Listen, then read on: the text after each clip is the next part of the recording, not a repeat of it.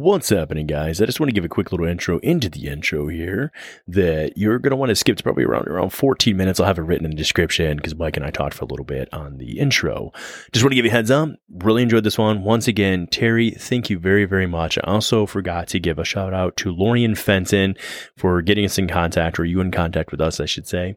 And I really want to give her a shout out for that. I appreciate it. We appreciate the time that you made to come on our show. We know you're a very busy man, and we thoroughly enjoyed ourselves and the uh, the evidence that you presented. And we're excited for all of your books that you have coming out. And I hope that people are enjoyed this one as much as we did. So once again, ladies and gentlemen, please stay curious and keep it weird. What's happening, ladies and gentlemen? Welcome to episode 52 of Bob. Micah Terry Lovelace. Are you excited, man? I mean, I know we've already recorded this, and you know it's like a week later, and all Yeah, that jazz. Uh, But uh, what, what do you a, think? Been a minute already. Well, actually. let's let's address that right off the bat. First of all, guys, you got a great episode ahead of you. Episode fifty-two. Terry Lovelace came in, laid it down. Uh, I feel we did a great job as always. He's a phenomenal person. Obviously, doesn't really even need an introduction within the ufolo- ufology. Uh, I, what's the word? What's the word? I'm like, man, Mike, these words are so hard.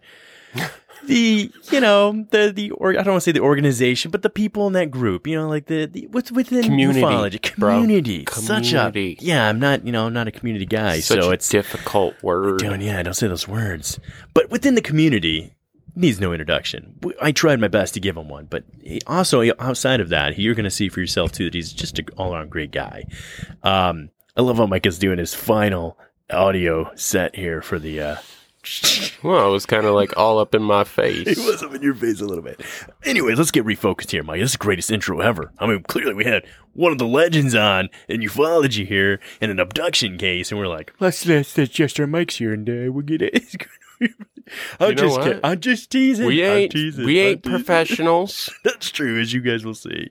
Um, but I will say, uh, before we get going any further, obviously, if you guys have been sticking around, you've noticed that we've gone about every other week release, and that's probably going to continue going forward. Um, I know Mike has been working quite a few hours. I'm going to be out of town for a couple weeks on a job, so I would say. As of right now, until we can get kind of, I don't know, maybe back in some sort of the same schedule or whatever, it will we'll go with an every other week episode. Plus, I feel like we're doing a little more due diligence I at least feel like I'm doing more due diligence and getting a better guess or a little more detail in the story when we're going every other week versus the every single week thing where we're just putting out more content than quality content. And I'd like it to stay remain quality for you guys as possible. So, um, besides that, we'd like to also ask a few other favors. If you guys would, would you please share our podcast with somebody just to get feedback? If you think it'd be interested in it, if they're into any of this stuff at all, just share it to me like, hey, I'm listening to this podcast. What do you guys think? They're looking for feedback. Maybe reach out to them, let them know. That would be huge for us. Word of mouth is how stuff gets spread.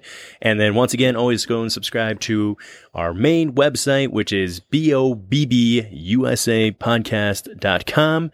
That's Bob, USA-podcast.com. You'll be able to find all the links that you can follow us through on there. And uh, subscribe to our YouTube channel. That's actually a goal I'm going to start making. We're going to do it. Some I don't know when it's going to happen. We got like backlog of bro. We I think 32. Got a lot of episodes. It might be like episode 32, and it's actually more than that because we have all the audio episodes before we started doing video. But at some point, mother truckers, if you go and subscribe, let's let's dude, let's just set a goal for like 50. L- We want to shoot to get to 50. I think we're at probably nine. I don't know for sure. on I have, YouTube. I don't know. I have no clue. well, here's It's here's the one thing I would neglected. say is completely.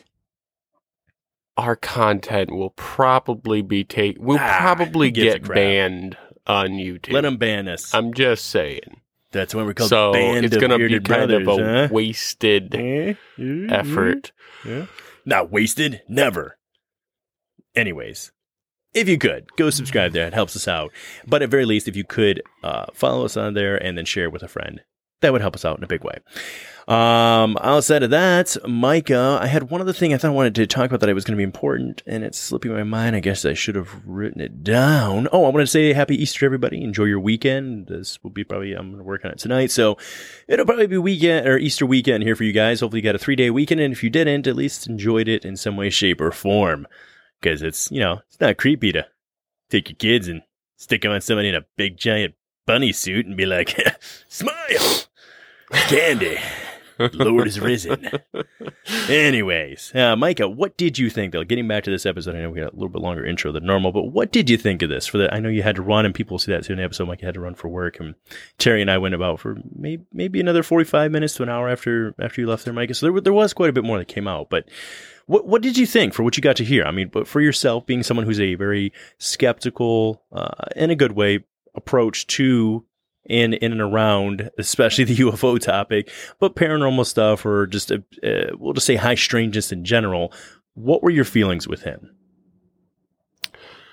Uh, I mean, I, I would I would agree with with what you said. He do, he does seem like a genuine guy, so I don't I don't think it would be something he would just be making up. But um, I mean, if you really think about it, it is it is it is very odd.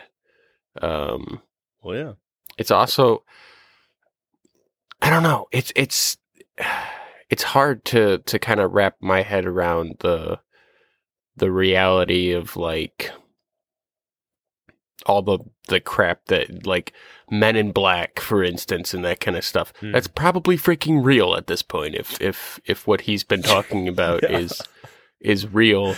Um so like to be able to just kind of put that into retrospect um and and try to to make sense of it is kind of a difficult thing Yeah. right? Because we have we have what we what we perceive as reality which does not really consist of other beings and secret government agencies that are like hey you talk we'll kill you I mean, but it, Um, it doesn't. It doesn't, know. right? I mean, that's kind of some of the stuff we did on our show. Like, it's what's weird about it, and and I apologize for interrupting here, but it just to me it feels like what's kind of happening with you is like if if this if his story had just been he's seen some stuff, let's say on the political spectrum, right? He's seen somebody make a little sideways deal that they shouldn't have, and then he had these experiences of people showing up or or like threatening him. We'd have totally like. There's no weirdness in that, then, right? All of a sudden, it's like, oh yeah, that's totally, it's totally fine. So it's it is funny how like you said, and this could be different for anybody and, and you the listener, wherever you're at in your your process of processing this because it is a process. Um, God knows I I mean I'm but a but a Padawan in this area when it comes to all of it, but it's it's amazing how every year to six months I'm like, wow, I look back and where I was how I thought about something six months ago and even a month ago is, is vastly changed but it, it does challenge your worldview, I guess, depending on where you're at. I don't think eh, personally, and you be the listener, make the determination yourself, as we always try to say. And, and he even encouraged that too. Hey, you do the research, and and this is the evidence I have, and if you can present something that, that, that is able to contradict that, then so be it. But at the end of the day, it's like I'm just you know, like we said, we'll we the show have someone coming on, and I'm not going to challenge them unless it's something just out and out like they're now saying that left is not right or whatever. You know, right is right. I mean, sorry, wait, let me say this again. Right is the new left and left is right or whatever. If they're saying something that's clearly like, yeah, you're just being silly about it, okay, I might call them out on it. But other than that, I'm going to put it on them every single time. If they want to lie to us and you, the listener, that's on them. And I trust your guys' intelligence to, to sift through that. I don't feel it's my job or Mike's job to, you know, be your to filter. be the new Facebook. yeah, yeah, that's yeah. Filter all the information you Right. receive because we are so good at that. Mm-hmm. And Mm. obviously, again, it's going to depend on where you're at. You might listen to something one year. I've had it myself where I've listened to certain shows, couldn't. I was like, man, I just can't. I can't believe I can't buy it.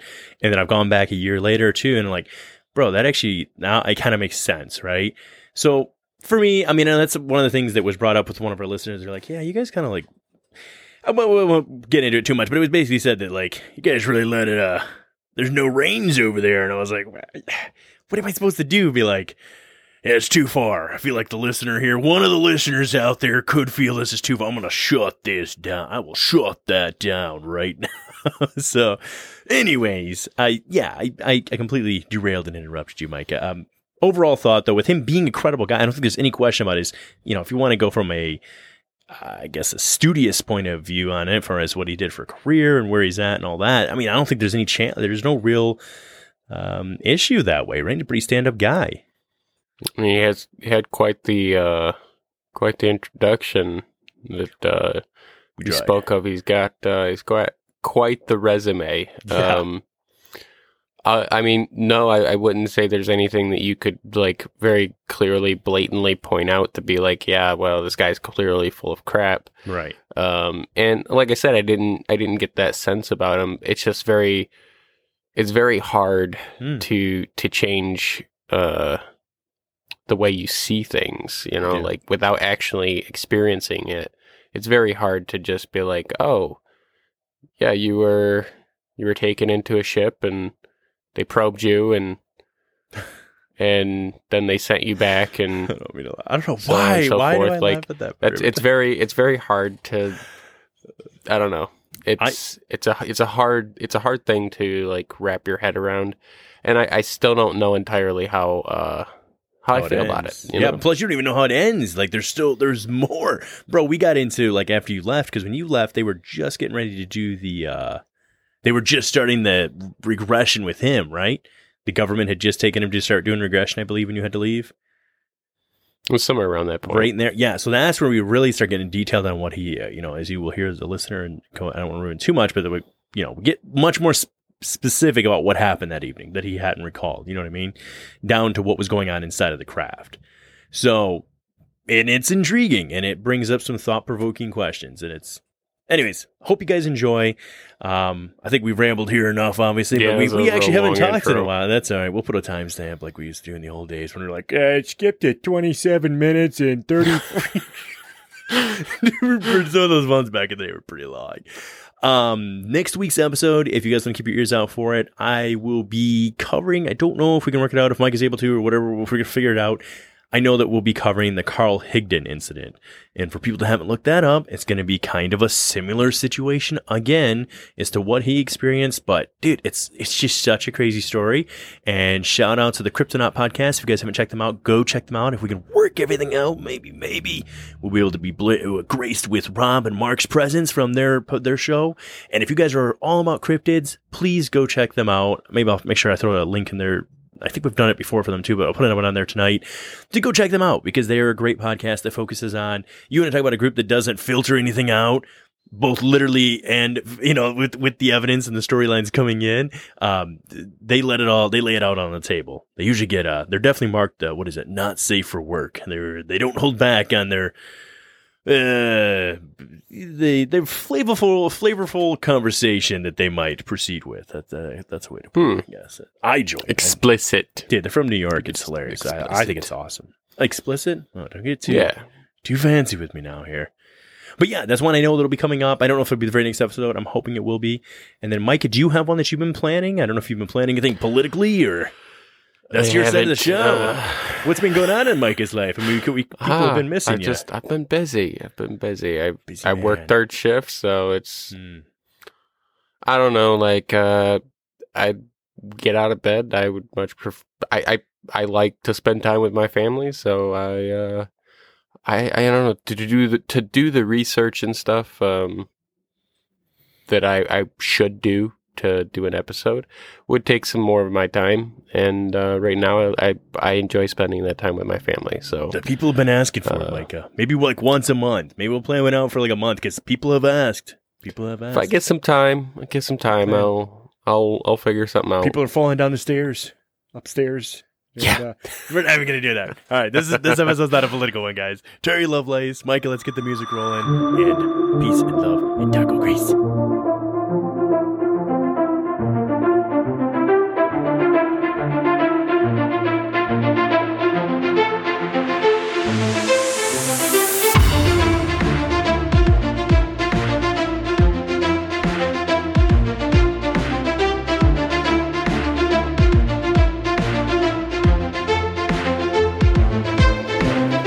What's happening, ladies and gentlemen? Welcome to episode 52 of Bob.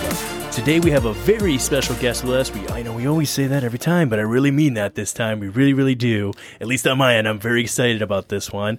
Uh, Mr. Terry Lovelace. Uh, before we get going here, though, Micah, have you heard or know of Mr. Uh, Terry? Uh, other than you, no, no, I've never actually uh, heard of Terry Lovelace, but I'm also not big into. Uh, I, I I believe you are into like the UFO kind of spectrum on on everything. Is that is that correct? That's correct. That's that's Okay, that's, so that's kind of my gig. Yeah. Yeah. yeah, that's that's kind of. I'm I'm very hands off on the the UFO thing. I don't really. I- I think that that's very possible, but uh, I'm Like, not like I'm not he's a deep skept- diving into. Let's say it. you're a, you're a skeptical. Um, what would be the term? Skeptical, maybe believer. That's we, we've come a long way with it. But possible believer. all right, so I'll read this then. Let me tell people a little bit about Terry, just and Mike for yourself too. For those who don't know, uh, Terry Lovelace is a six-year veteran of the U.S. United States Air Force. He has a bachelor's and a degree in psychology and a law degree from Western Michigan. His legal career began in private practice until his, appear- his appointment as an assistant attorney general for the U.S. territory of American Samoa. He also served as an assistant attorney general for the state of Vermont until 2012 in his retirement.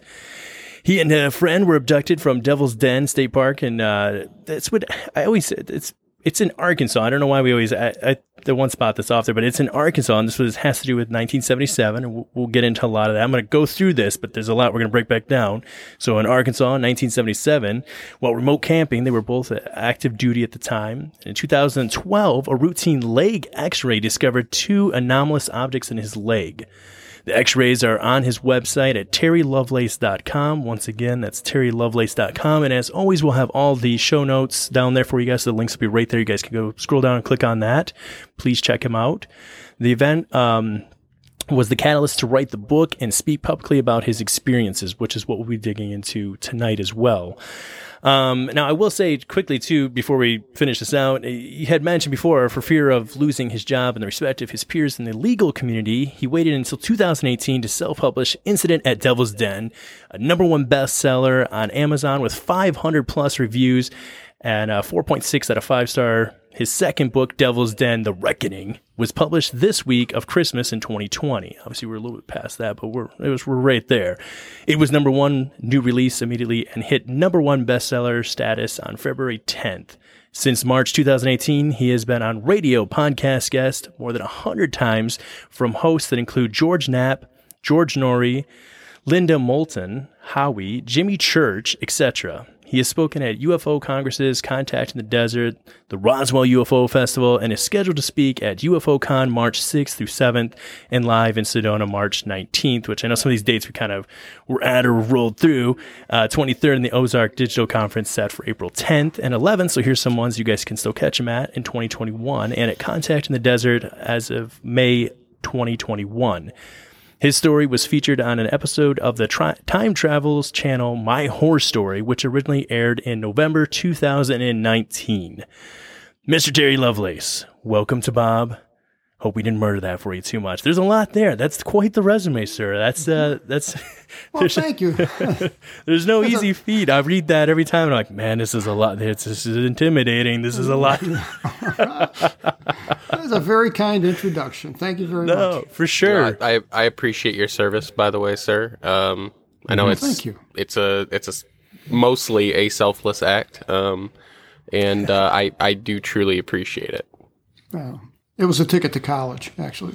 Well, like I said, it's, it's mostly selfless. It's, I mean, it has its benefits, but it it is it is something that uh, that obviously it does require a lot of of um, sacrifice on your end to to to do. So um, I do appreciate it, and uh, just like every other veteran out there, I, I I do truly appreciate your service.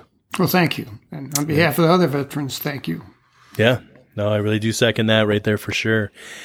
Now, Terry, I have uh, again, Mike. uh, This will be uh, I, I, at any time. Feel free to jump in because there's going to be a lot. And uh, Terry, I again, let's right off the bat before we even get going here. I like you. I know I told people we could find you as far as the website, but if you want to mention your books right off the bat here, and if there's anything you want to plug right now, please do. People are listening in the beginning. Let's get it out there now, and then we'll kind of we'll kind of jump into the first book here. Sure, I'll just be real quick. Incident at Devil's Den uh, on Amazon is available as a Kindle uh, paperback with the photographs in the back, and a most excellent uh, audiobook uh, through Amazon or on Audible uh, for Incident at Devil's Den. I did it, you know, I should I should have hired a voice artist. Everyone told me, but I wanted to do it in my own voice, so I did, and uh, um, it gets good reviews too. So, uh, and then the second book uh, is. um Devil's Den: The Reckoning, and uh, that's also available in uh, Kindle and paperback uh,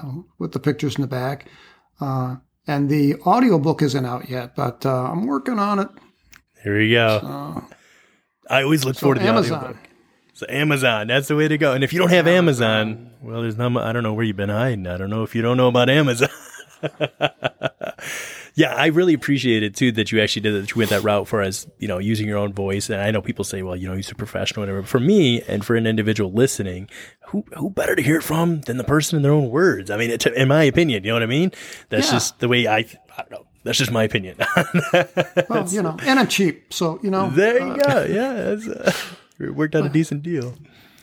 So yeah, uh, so as we mentioned, as you uh, for the listener listening in the introduction there, uh, we mentioned a lot of things, but we, we, we mentioned some pretty big words, and we mentioned uh, uh, an abduction or something that took place in 1977 there. But before we really dive into that, I wouldn't mind, in your own words, before because I, I have a list of questions for you for sure that and it's funny how you mentioned how the publisher had mentioned hey let's ease off on the childhood stuff because for me that was that was big. And then I'll, we'll get into some of the reasons as to why but for yourself where would you say this kind of started for you? Besides obviously at the beginning what was the the uh, the the straw that broke the camel's back where we started moving into this? Was that 2014 when you had the x-ray? Was that what really motivated yeah, this? yeah. 2000, you know, I been a lifelong experiencer, and uh, people who've had ex- people like me who've been tagged for whatever reason. I mean, you know, like a, like a lion on a Serengeti plain, man. You know, they they um, you know they stuck something in my leg that doesn't belong there, and uh, I didn't know that. I didn't know that until I got the X-ray in 2012. And the doctor popped it up on the box and said, How'd you get this thing in your leg? And I'm like, I don't know. And he wanted to see the scar. You know, the radiologist said, You have to have a scar there. And I'm like, No, I never injured that leg. And he looked for a scar and he was kind of freaked out. He said, You know, you can't violate the integrity of the skin and stick something this deep into bone and fascia and, and under your skin and there not be a scar. That doesn't. That doesn't happen. I asked him, you know, doctor, how often is it that you see a foreign object in a leg like this and there not be a scar? He said, I've been a radiologist 23 years. I've never seen this happen before. So if anybody wants to see those x-rays, I don't know if I sent you copies or not, but if you don't have them, yep you do have them good. Yeah, for those that are listening right now, if you follow the link, if you're maybe watching live, you can follow the link back to our Facebook group. Uh, they're going to be, I have the pictures of the x rays themselves right there in a post that marked as an announcement. So they'll be like one of the first things that comes up for them when they go in there. So that was a watershed moment for me. That that that was that pushed me over the edge. You know, and I think what it was was it was the validation that they had put their hands on me. And that just that just you know cranked up nightmares and and I I just obsessed over it, couldn't get it off my mind, and uh, I decided to just confront it and write a book about it and talk about it. Right. Uh, so at that at that time, I was to say, it- it- and, and from my understanding, and I love what you kind of did in the book because you know we kind of were we're jumping around a little bit in the timeline, but not not in a bad way, not in a choppy way. I felt it was very well done, but. You, you start with where we're, where we're at right now, which is this moment where you're saying, "Hey, what's going on here?" And and I mean, when we say that extensively, look, people looked over, like you said, they couldn't even find it right under the black light. I, my understanding, right? You, if you have scarring, they should be able to pull it. Is it, is it called a black light, basically? It is, yeah. It looked like a handheld black light to me. Um, I call it a black light. Maybe it is something else, but uh, um, the doctor told me because I asked him, "What are you, what are you doing?" And he says, "You know, it'll." I, he used the word black light. He said it'll fluoresce under a black light. Oh, well then maybe I, I don't feel so bad now. I guess I did use the right term here. It is the right word. yeah. Uh, But yeah, and it, so there was there was nothing there for yourself. Now, had you had you ever thought about this? Because I know we we talk about, and then we can bring this up now. I guess in the book too. Obviously, you'd mentioned back in the day you became an avid uh, jogger. You know, back in the day or runner. sounds like you did a little more than jogging though. You started getting the miles up there quite a bit. It sounds like. Well, you know, no, I never did. I never did marathons or anything, but I do between three and five miles a day. But I ran pretty much every day. I mean, in Michigan, I'd run. You know, I'd run in the snow. The only thing I wouldn't run on is ice. Yeah, well, we try not. no one should be trying to run on the ice. That's for sure. That's uh. But this But way. Oh, go ahead. On on- on the the knee, just real quick, do, is that something that you guys explored? I mean, did you did you get whatever it was in your leg out, or is it still there? Well, that's kind of a long story. Um, and and to finish the comment about the jogging, yeah, or running, uh, yeah, I ran for 40 years, and when I saw that X-ray, I realized that there was a there was a spot on my leg every time I'd run, every time I'd hit the two mile mark. You know, I mean, give or take 50 yards, this spot would go completely numb. Uh, a spot about size of a half dollar would go. I mean, I could take a safety pin and, and trace it. It'd go numb and kind of itchy. And when I saw that X-ray, I realized that that thing that looks like a uh, transistor, you know, it's a square device about the size of your fingernail with two wires attached to it. Um, that lay directly underneath that spot that would go numb. So I made a connection to between the two. So That's that kind of freaked interesting. me out. And yeah, I wanted it out of my body. I mean, that you know, that's, Yeah. I wanted it out of my body yesterday. Um, and I told I told the doctor, you know, look, I I don't know what this is, but I want it out. And uh, you know, well, you know, here's a referral, see your surgeon. So I get all my medical care from the VA. Um, and I went to a surgeon. Surgeon looks at the X-rays and he's like, "Cool, yeah, I'll take this out for you." And I said, "Well, you know, I, I need you to follow a, a forensic protocol when you do, because I, I wanted it in my hands, but I wanted I wanted no one to be able to come back and question the validity of what they took out of me. Yeah. So you know, so he said, yeah, you know, he's taken bullets out of people before, and and and legal, you know, that had legal cases. There's a way you got to handle, you know, a chain of evidence to preserve its authenticity. And I insisted on doing that. He's like, yeah, that's no sweat. That's no sweat. He said, the only obstacle is, he says, I see you have heart problems. And I have. I've had three heart attacks, you know, a pacemaker and uh, um, a stent. Uh, so I've had, I got a long cardiac history. And uh, even though I ran, you know, go figure. But maybe the running kept you. Hey, that's why you're still. You know, that running kept you going. That could be what it is. Yeah, it's like the story of uh, Jim Fixx. Uh, I don't won't go into. But, uh, he, he wrote a book about running and uh, drop dead running. the book was a number one bestseller. so I don't mean to. la- I'm sorry. I don't. It's the irony is. It's it's, it's a little bit. The irony is kind of there. That's. Oh yeah, yeah. I mean, obviously, was he passionate about doing it and he loved it? Then hey, He yes. you know, then hey, he he went out doing what he was passionate about. What what else are we gonna say about it? yeah, no kidding, no kidding. Um, So anyway, I needed to get a cardiac clearance letter from a cardiologist. So I thought, okay, no no big deal. Shouldn't be a big deal. I go see my cardiologist. My cardiologist said, absolutely not.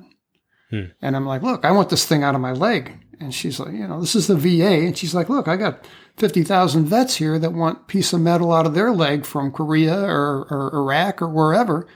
And it's a risk versus benefit analysis in this country. The standard of care is that if you've got something in your body and it's been there for years and it's benign, it's not worth the medical risk, especially with cardiac history that you have, yeah. to run, go through anesthesia and the risk of infection. So the, the risk outweighs the benefit. So I mean, that- I saw five cardiologists, two in the two in the VA system and three on my own dime, Really. and nobody would give me a cardiac clearance letter. That sucks. Well, I still got it, still got it taken out though. yeah. Was yeah. that that's- like uh, black market taken out or Uh, a little more than that. Well, kinda. You know, I was talking. I was talking to a uh, surgeon down in Tijuana, and I was planning to go down there in December of 2017 and have it removed. Because I wanted, had, I wanted my, my dream was I wanted to have it removed and have it in my hand and take a photograph of it and use that on the cover of my book. I thought that gotcha. would be cool. Um, but that didn't happen. I, I woke up on um November 17, 2017, and I had two puncture wounds at the top of both of my legs. Uh, the scarring came out about 36 hours later. Uh, and those pictures, I believe, are also on terrylovelace.com. yeah. And uh, I woke up and I told my wife, I said, I think they took came and took this thing out of my leg last night. And she's like, well, go get an x ray. So I'm like, okay, uh, where do you go to get an x ray? You know, you can't just walk into a. so what I did was I went to this uh, chiropractor's office because I thought, hey, you know, they, they take x rays, they look at 100 x rays a week.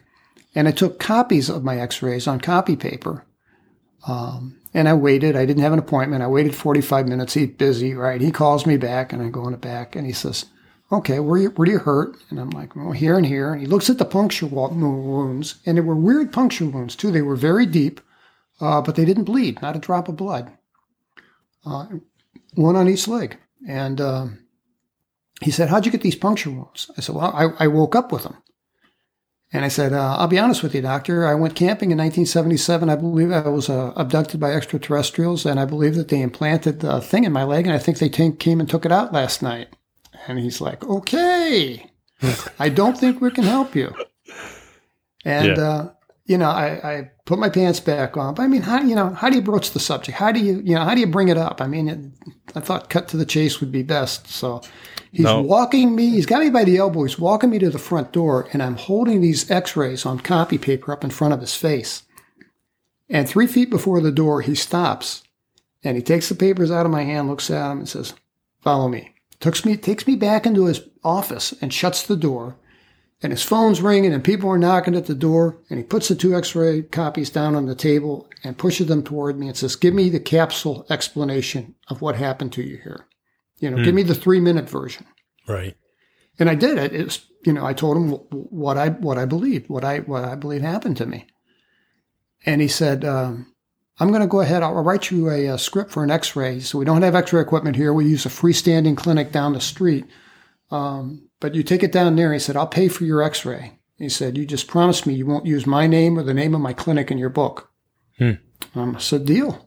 And uh, I went down and got an X-ray. And when I got to my car, I held it up to the sunshine. And sure enough, the thing, the thing above my knee was gone. I was going to say, Terry, I don't know if you can see or not. Can you see the pictures that I'm sharing on Zoom right now or no? If you can't, that's okay. I know which ones you sent me and I can, it's, it's the before and after basically. We have a, we have a before. So for those that are watching right now, I'm, I'm showing them the original one where you can see the cluster. Yes. It's in your, it looks like it's right in the meat too. That's the thing is it, it's, it's not like on the bone. You know what I mean? It's, it looks, you can see it's clearly in the, the, the flesh. It's in the muscle. Yeah. It's not the, the, radiologist said, you know, he, the radiologist was kind of wigged out about that too. He said, uh, he said, I'd never seen bone tissue sprout in the middle of a muscle before. Right. Much, much less multiple times and then arrange themselves in a symmetrical pattern. He said, mm-hmm. that, that's, that's, that's pretty darn unusual. Yeah. And then in the second photo that I'm showing people here, I'm, I'm assuming this X-ray is the the X-ray that you were able to get through this physician to to kind of show that uh, we're, we'll, I'll let you proceed here. I'm just letting people see that there's a before and after. Yeah, yeah. The uh, the thing, like I say, the, the square structure with the wires attached to it that, that used to be above my knee that I woke up and found was gone. Um, then I went and got the X-ray. I dropped the X-rays off at that uh, at the chiropractor's office. He was busy. I just left him for him, and he called me that night at dinner. After dinner, you know, and he said, uh, "Well, you got your X-rays. You saw them, I guess." I said, Yeah, you know, I'm not a radiologist, but I could see that the thing that was there isn't there anymore. And he said, Yeah, but did you see they left you something? And I said, No. And he said, Well, swing by the office and I'll, I'll show you. Um, so they, they left two wires in my body, and they're still there. They're parallel with my femur. They're about a centimeter long, and they're like right next to one another. They're really hard to see. Um, yeah, I've got it zoomed in for the picture so people can kind of see. It just looks like a white blur. I know. You really need to see. you really need to see the X-ray film uh, to get a clear picture of it. And we experimented with all kinds of photography, and it just never did get right. Um, but there are two pieces of wire there, and I asked this doctor. I said, you know, hey, look, if these things are so advanced, why would they be so inept as to leave two wires in my body? Hmm. And he says, yeah, you don't get it. He says, they don't do anything by accident.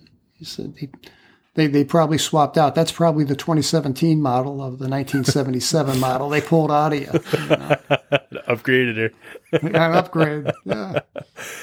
Well, I think that's uh, first of all, Mike. Do you have any questions about that before I kind of lead into some of mine and, and, and jumping back um, here a um, little? Yeah, actually, the uh, I, you didn't show the pictures, and for some reason, I couldn't get it to pull up on this other computer of the actual puncture uh, marks. So, like, was it like a needle, or was this like a significant hole? It was a significant um, hole. It was. It was. Uh, uh, oh, here we go, Mike. Let's see if this works. Let me know if it starts to share now. And I'll. Is it sharing yeah, right now? there's some bruising around. The bruising that did, wasn't there the first day. The, the bruising took about 24, 36 hours to manifest. It is. It is sharing. It is sharing now. Okay. Yeah. Here, here's the first one. Now, Terry, can you see what I'm sharing as well right now, or no? I can't, but if you give me a description, I'll, Okay. I'll pick up. It's it's the first one. It has the what I'm taking was probably the original cluster because it's a it's it's back uh, behind the I think that's the fibia, and it's it's like a little cluster here, a clover leaf kind of looking thing. Uh, right in the, in the muscle itself, yes. um, and that so I'm taking it that was prior to you uh, getting the second one that showed it being basically gone, what we thought was gone originally, correct? Well, no, the thing above my knee, the square structure is gone. That uh, floret pattern in the middle of my calf muscle, that's still there. That stuff's all still Oh there, my goodness! untouched. I had the back. So okay, so you all right? I got what you're saying. So maybe in the ones you sent me, we didn't have the original one that showed the image um, above the knee, because I, I definitely have this one. It shows that fluorescent kind of back in the muscle area.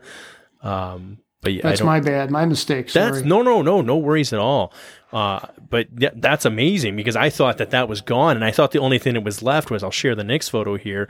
Um, this one right here. Now this might is this one. If I don't know if it's showing for you or not, but it's got a piece of paper like a little sticky note with an arrow pointing at that little line. Is that yeah, is that- that's that's the two wires above my knee. oh, okay? But uh, like I say, the the quality is so bad that it's just pixelated out. yeah. But those those two wires are still in my body. So those are still there, as well as the little fluorescent clover leaf looking thing in the back of your calf muscle, upper calf. Wow, That's right. Very interesting. I, I, I mean, I didn't know. I really thought that that's what had disappeared. I was like, too bad that wasn't. Uh, not that it sounds terrible to say it that way, Terry. I apologize. I don't mean that. No, no, too no. bad that that's still there. But even for yourself, like I imagine when you come forward and you say you tell the story, you know. It, you have one of the cases. You have a very unique case, um, and and and a, much to um, your own pain and grief that you went through, that left physical evidence to to back what you're saying. You know what I mean? This is not everybody gets that, and uh, so I, I imagine it's both a blessing and a curse. And I can really see why you wanted this out too to to, to show people. Listen, here, look at this. Look, it's right here. You know? Yeah, you know, and, and I, I got to tell you, my my um, attitude about this entire thing has softened somewhat over 43 years. And that is that, you know, back when I was 22 years old and they, they took me and uh, all these things happened, um, I was I was pretty angry about it. Um, but, you know, I, I got to look at it uh, like this, and that is that, you know, they didn't kill me, you know. Um, it wasn't a torture session. Uh, the it was it had a medical clinical type vibe to it. Yeah. Um, So um, you know, I don't uh, I don't harbor any ill will toward them anymore. I got you. I uh, I wish I knew their agenda. Yeah. I wish I knew the why. Um, but uh, you know, Well, it's it's funny that you kind of bring up some of that because I feel like it's a great segue into to one of my first questions, which I know we just put a lot on you guys out there right now. We're, we're going to circle back to this. We will, I promise. Um, but I would love to dive into, like I said, for me, what was a deeper part of the book besides the actual experience itself, um, which was your childhood. And, you know, I, you kind of described your childhood as being a relatively normal childhood and the growing up in the time and era that you were in. Um, but we obviously have these incidents where you started having these these night terrors or nightmares with with what you referred to as the monkey men, and, and kind of my question in relation to that was did did the monkey men or did monkeys in general mean anything to you? You know, what I mean? was there some other tie that why they maybe manifested, or and we'll, we'll get into all that. But you had these night terrors of of that were you know what for years. It sounds like for a couple of years this was something. This wasn't a you know Oh, yeah. a week No, no. of yeah no, no, this was a long time uh, occurrence, and it would. Uh, you know, e- either wake up screaming and wake up wake up the entire household, or um, sometimes I would just go with them. And as far as the, you know, I I think that these things. Um, let me back up. I kind of found myself uh, inadvertently in the role of a researcher, and I never intended for that to happen, but I did. What I did was in the back of Incident at Devil's Den, I I gave a email address and I said, Look, I'm not a doctor or a therapist, but if you've had an experience, I'd love to hear about it. And I thought maybe a couple hundred people write me, right? And Yeah. I've got 1,600 plus emails as of this today. Yeah. but what's amazing is I saw monkeys. You know, I saw these little mon- like circus monkeys, and they seem benign. They seem kind of comical, actually. Yeah. I've had people write me and say, uh, you know, and it's and it's interesting because all these letters I get from people start the same. They all start with, "Now, please don't think I'm crazy. I know this is going to sound nuts." You know, this, this kind of yeah. And then they tell me these amazing stories. But I've had people write to me and say that they saw owls as a, as a child in their room, uh, orbs of light, uh, deer. Uh, there was a kid down in El Paso. I spoke with him and his he and his mother over the phone, who saw a raccoon. Pardon me, a possum a possum walking on hind legs like a man in his room that spoke to him telepathically. and uh, the mother walked in, and all she saw was a ball of white light that, Hmm. as soon as she walked in the room, shot through the screen and was gone. Uh, my cousin, I had a cousin down in Arkansas. The same time I'm going through this thing with the monkeys, I got a cousin who's also age eight at the time, who'd been terrified by uh, little two and a half foot tall clowns. Huh. See, well, that one I So- I understand. Like two and a half foot clowns, I'd be freaked out too. Uh, that's it. I'm going to tell you right now. That was for me. Um, well, we'll, we'll keep going, I guess. So we to establish this, we're having these night terrors. This is not something that went on lately. This is something, like you said, was bothering the household. And, and please, you guys, get the book, do the audio version, whatever works for you. Um, but you you talked about in the book how it was actually becoming disruptive enough that your parents were having conversations about it. Like, we got to do something. Something's got to end this, right? And so they go get the magical fix, right? Your dad pulls out the special fix. And, and at the time, did you really think that that was, I mean, was that almost making it more real in your head? Were you questioning it as a child? Were you like, man, is this a dream? Is this not? Because now dad's pulling out the monkey tape. You know, is this, you know, it's got to be real. You know, my, my dad, I'm amazed. You know, I mean, I'm dumbfounded. My dad walks in and he says, I got your monkey problem solved. And I said, I have, I've got the anti monkey tape. He said, you know, they make tape, they make special tape for, for experiences like this. And what it does, it just keeps them away. And he says, I can seal up your room tonight and you won't be bothered with them anymore. And I'm like, holy cow. And my first thought was, man, that's great. Why didn't they tell me that, you know, a year ago? Yeah. And my second thought was, wait a minute, wait a minute here. If they make tape for this stuff, that validates that validates the uh, the story. Hmm. You know, that's my credibility. Yeah. So, And, and then I call, then I found it in the garage and realized it was, you know, just some duct tape or something. yeah, you know, Oh man. Well, uh, another question I had too was um, when when it has to do with the um with the first one that you see because you had an incident as a child beyond the, the the nightmares.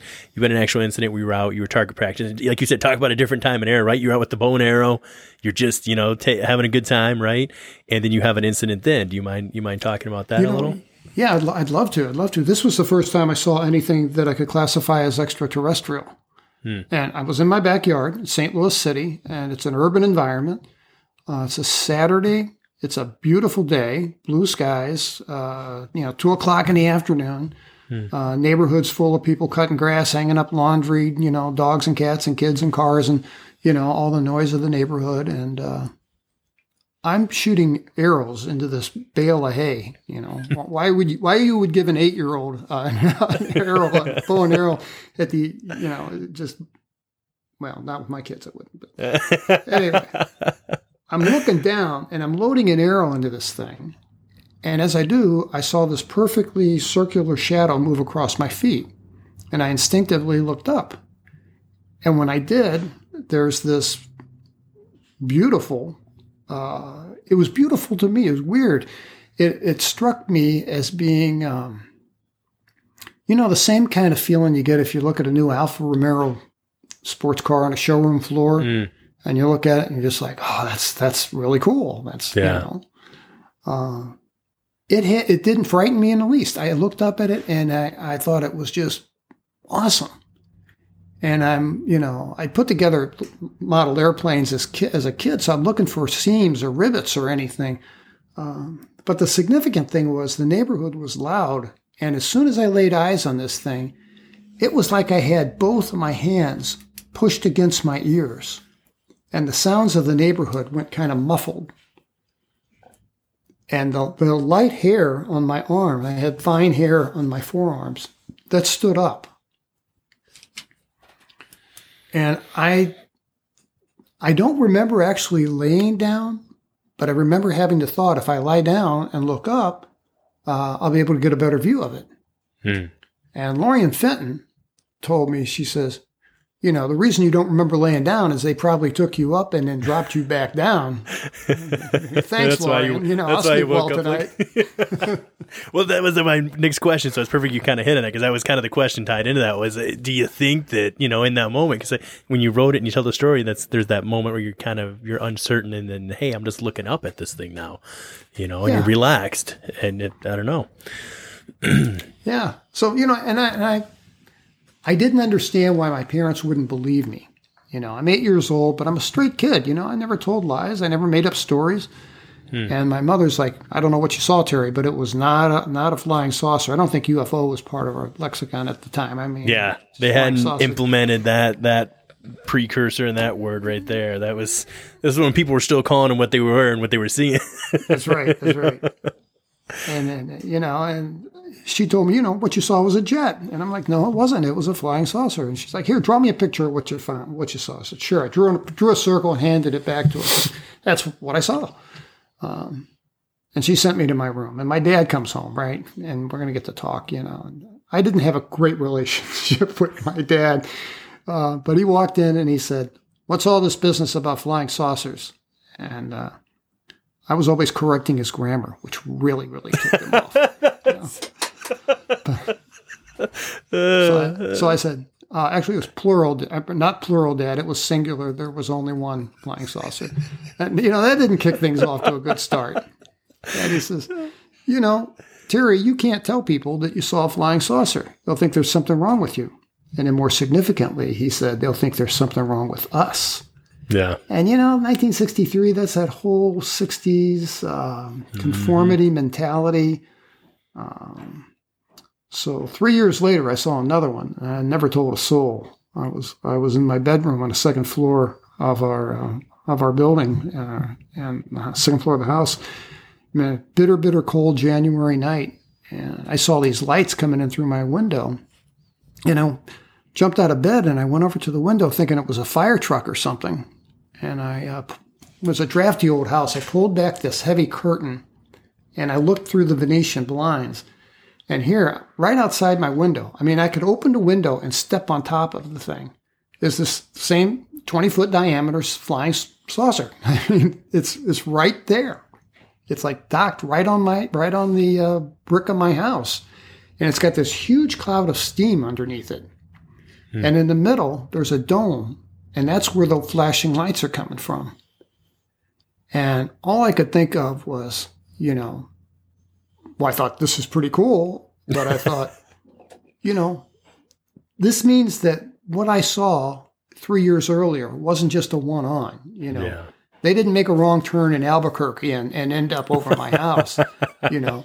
And, and now they're back to see me, and that's Yeah. for a reason. And I actually felt kind of smug about that, you know. I kind of felt like, yeah, well, you know, Well, yeah, come 'cause see me- come see me. At this time, your your fa- things had gotten serious enough, serious enough between you and your family or your parents there that they actually took you to a physician to to be like, hey, we got to fix this. What's going on with the kids seeing stuff, right? So I mean, I remember in the book you you wrote that you said that, that it gave you some validity in that moment of like, you know what, I, I wasn't crazy because that, that doctor is you had a lovely name for him and you felt you had a great relationship with him. um, so I Yeah, imagine it was know- quite a moment for yourself too. Well, you know what? This doctor, uh, he sent my dad out of the room and he said, You know, son, I'm here for your health. I'm here to help you. Now, tell me what happened. So I thought, Can I trust this guy? Uh, yeah, I think I can. I'm going to trust him. So I told him the truth. I told him what I saw. And he says, "Nods." Nah, it's it's okay. Calls my dad back in the room and he's like, What kind of TV is he watching? And my dad's like, I don't know, you know. I probably wouldn't know. Right, I'm working. I don't know. It's- yeah, you know, so, so my uh, but my my mother knew, you know, he watches Space Ghost and Lost in Space, and you know, and he's the doctor's like, well, you got to change his television habits, and uh, that's what that's that's the whole genesis of this whole problem. So I go home. I'm only allowed to watch now. Um, they want me to watch the Three Stooges. so, so I'm watching the Three Stooges, and after four weeks of nonstop Moe, Larry, and Curly, my dad comes in and says, uh, "Why don't you watch something else?" oh, I don't know. What do I watch? And he turns on Perry Mason. He says, "Watch this. This is a good story." Ah, All right. very all right. good. So shaped my entire career for me right there. there you then. go. Right That's- there. Yeah, it's we had man. I, that brings back a memory now. Uh, early early two thousands, AMC. You know, used to run all the old reruns and stuff, and they they had a special where they were like, we're running all the Stooges hits right from back in the day, and then never again, no more after this. And I remember when my parents and us, we went out, we got VHS, and at first, like you said, the first couple of days, great, especially with younger kids, slapstick's hilarious. But then, man, you get to like like you're saying week four, man, you're starting to realize it's the same story. They're just getting a little bit older and maybe it's different role from one or two, but they're starting to be the same thing over and over. So, Yeah. so this moment with the Venetian curtain, then that that was your moment that realized I, I'm I'm not crazy, and, and what I seen is what I seen. I, I did. Uh, that that really was a, um, you know, that was a um, a big moment in my life. And then I had 11 years of peace and quiet after that. I, Yeah. I wouldn't. I was 11 years old when I saw that. Another 11 years would pass before I had my second encounter, and that would have been when I was 22 years old and um, an NCO in the Air Force. Yeah. When that was, I had only one other question before, and that's exactly where I was going with it. Is uh the the poem that you wrote? Did anybody or even yourself question that? You know, the the, the poem that you read in the book. And I'll, I'll be honest with you, that poem, that was a lot. I, and maybe you and I can talk about it after this, or I'll mail you. But that that that was a lot. I had to actually. It sounds ridiculous and it sounds crazy, but I had to actually stop it for a minute and like just just to process it and like sit down because it bo- it legitimately bothered me. Like hearing it bothered me.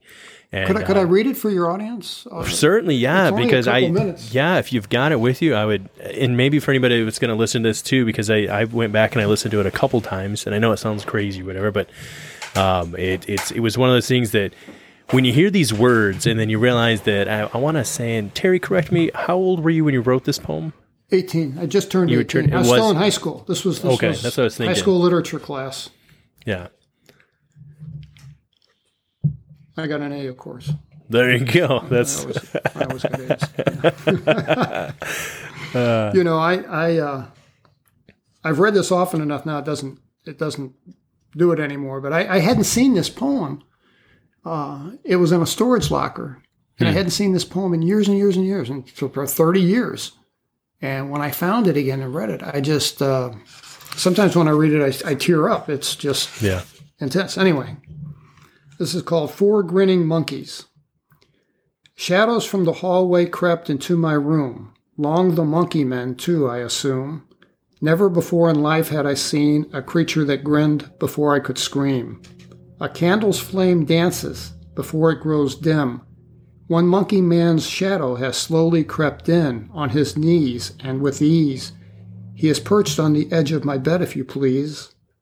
The silence was broken one inch from my ear as the monkey man whispered, My boy, I'm right here.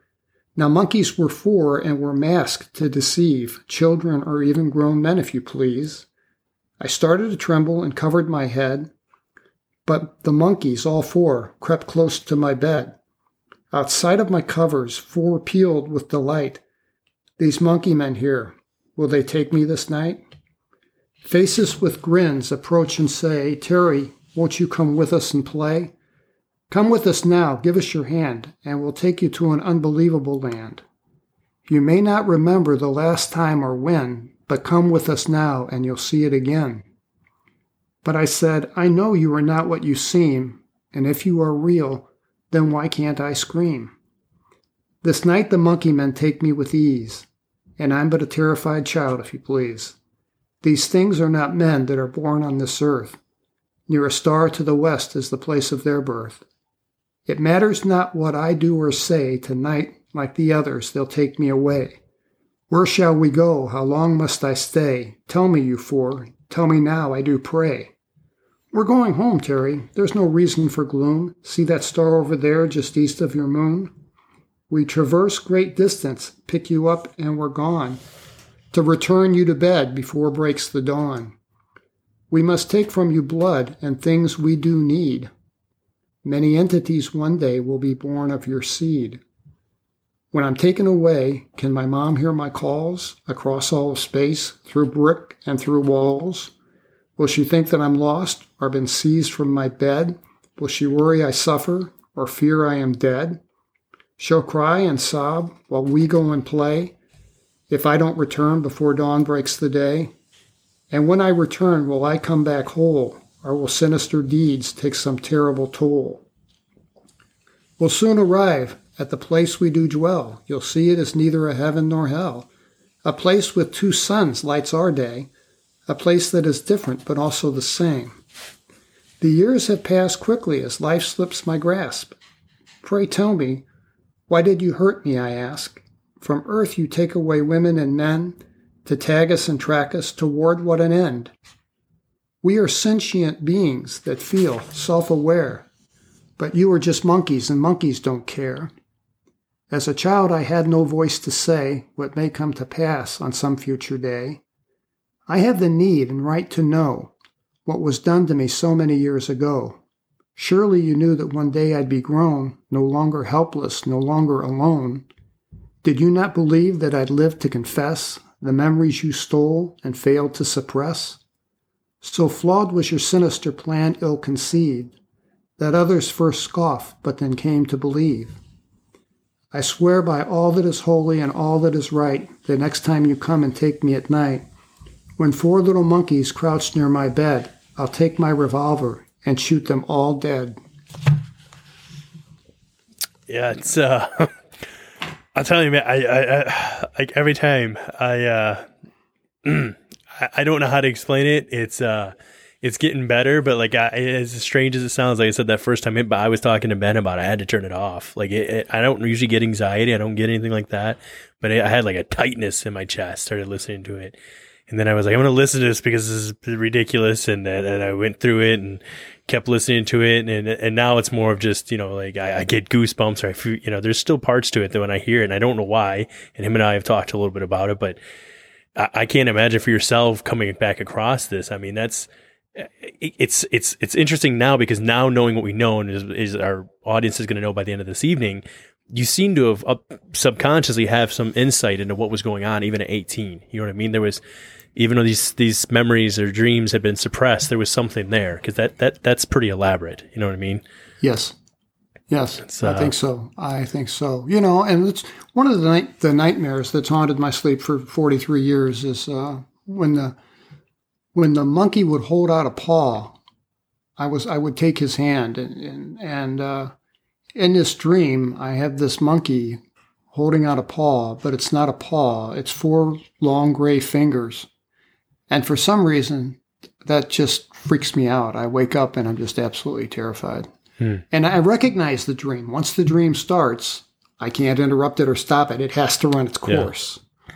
So yeah, that's I, I, I, can definitely, I know everybody, you know, try, has their own opinion about dreams, but when it comes to dreams and childhood stuff, and it was stuff that my parents went through too, it's, and it could have just been dreams. We all have bad dreams, but I can relate to the whole idea of it, it, when, like you said, when it starts, you can't stop it, and it's it's something that you. you what's weird is that you can, and I'm again, I mentioned earlier, I'm only going to be 30 this year, so I'm not that far removed from my childhood, but I don't remember what I was doing uh, in a given year eh, when I was a kid. You know what I mean?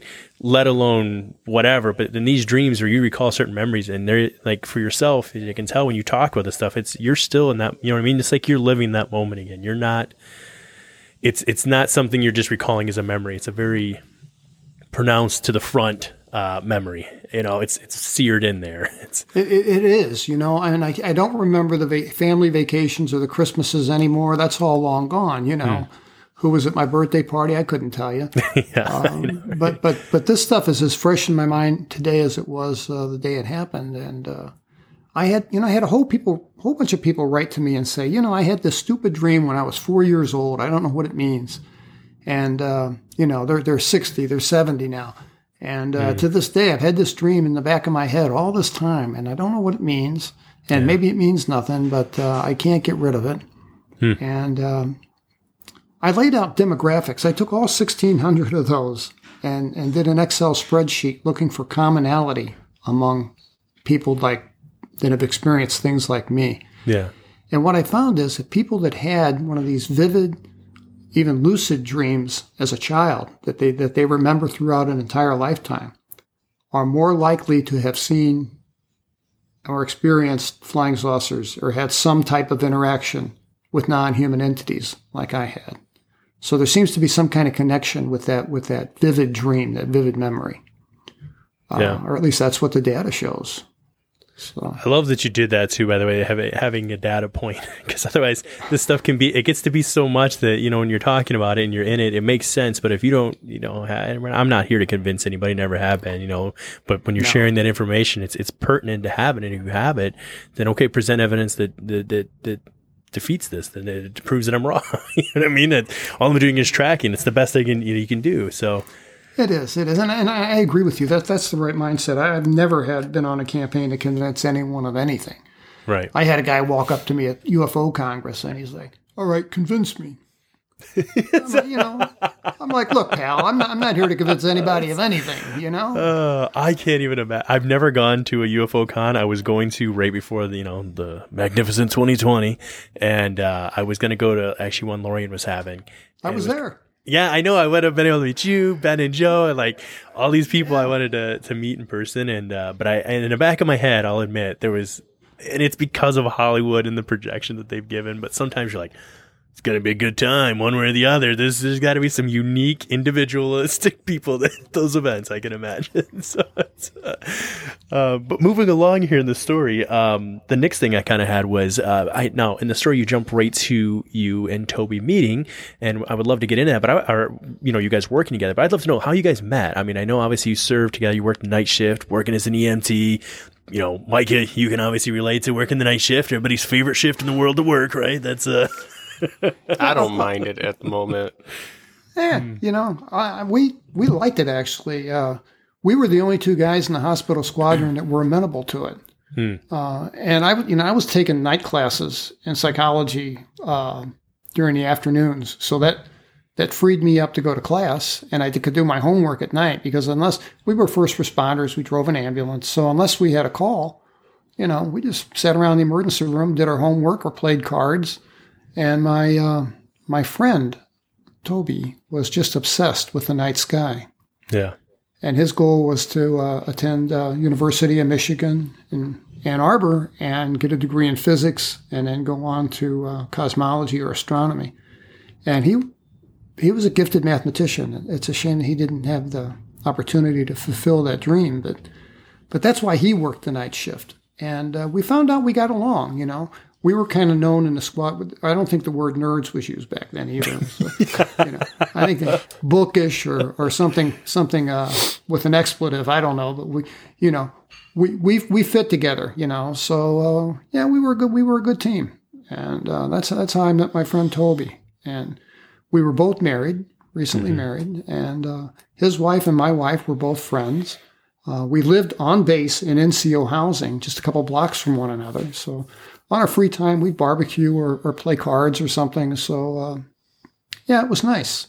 You know, life was good up, up until 1977. Kind of threw things uh, sideways, but Right. Well, and that was one of the things that I mean, I clearly I love that you obviously related that in the book that you know you guys had this family, you know, a, a- real friendship outside of just work, and that's great if you can have it. If you have somebody that you have a friendship with and you work with them, that's awesome. Um, but then you had this particular evening where you guys are responding to to an emergency call. And you're you're driving out there, and you guys are just doing your normal routine. You're driving, right? And he's got the music going, do you think that that incident, responding to this gentleman with the broken ankle, which I know you didn't know what was going to happen at the time, pulling up, you guys, you guys could face anything, right? When you're just responding to the call, uh, I think now they get a little more information, but I'm sure back in the day, you guys are just who knows what you're walking into, right? And, I, and they still probably Yeah, don't pretty always know. much. right? But when you guys are doing this, do you think it was just by happen chance that this happened? This particular incident that I'm going to have you discuss took place, or do you think there was some weird, as you used in the book, you know, right on time for an appointment kind of deal? Because to me, that was pretty significant. You know that that, that was, but that that was two years earlier. That was 1975. Okay. and uh, we hadn't been working together all that long. Okay. Um, but Toby and I both were not naive. You know, you know what I'm saying. Yeah. I think we were, were were more savvy maybe than our peers, but um, we knew something was off because we got this call that this guy broken an ankle. But we, yeah, we didn't get. Uh, we get a little. Usually got a little more information than that. Yeah, that's pretty vague. So pretty vague. so when we drove out, um, and this was a missile silo, a launch control facility, and um, those were scattered out all over the countryside. You know, they didn't want them on a base. They didn't want them clumped together. You know, for survive nuclear survivability, they had to have them dispersed. So we went to the we went to the site, and I think I, I put a picture of Kilo Five. I put a picture of the launch control facility in the in the book or on terrylovelace.com. Mm-hmm. It's not much to see. It's a chain link fence and a little dome. you know, yeah, Uh, the way they like there- it, right? That's the way they like to keep it. Very uh, low, low profile. yeah, yeah, low key. And uh, we, uh, we we're, we're driving there, and we're about a mile away, and we can see this weird orange glow on the horizon. And uh, there's a roadblock, and a security policeman there blocking our way, and he, he sees it's us, and he pulls his car forward, and I roll my window down, and I said, "Hey, man, what's up at Kilo 5? And he says, "I don't know. They just got me out here. I'm stuck out here. I don't have a clue." Standing in the gold. Yeah. So he was in his warm car. I'm sure he was supposed to be outside. oh, that's right. Those are the ones that you said that were Yeah. sitting in there. That's right. So we we rolled up, and here's this. Uh, I think he was a captain. To be honest with you, I'm not sure if he was the first lieutenant or a captain, but I think he was a captain. Standing there, um, and uh, he walks over to the ambulance and says, "All right, pull your ambulance over here, park it, uh, stay off the radio. Uh, nobody goes in or goes out until I say so." Uh, You got it? And I'm like, yes, sir. Whatever. You know, we pull over, we park park the ambulance. My friend Toby uh, who's a little bit impulsive, says, Man, I got to see what's going on. Because obviously something's going on because it's not just the guy that fell and broke his ankle. There's- Yeah. there are 12 security police cars here. And, you know, everyone's got their engine running. So there's this giant cloud of, uh, of exhaust.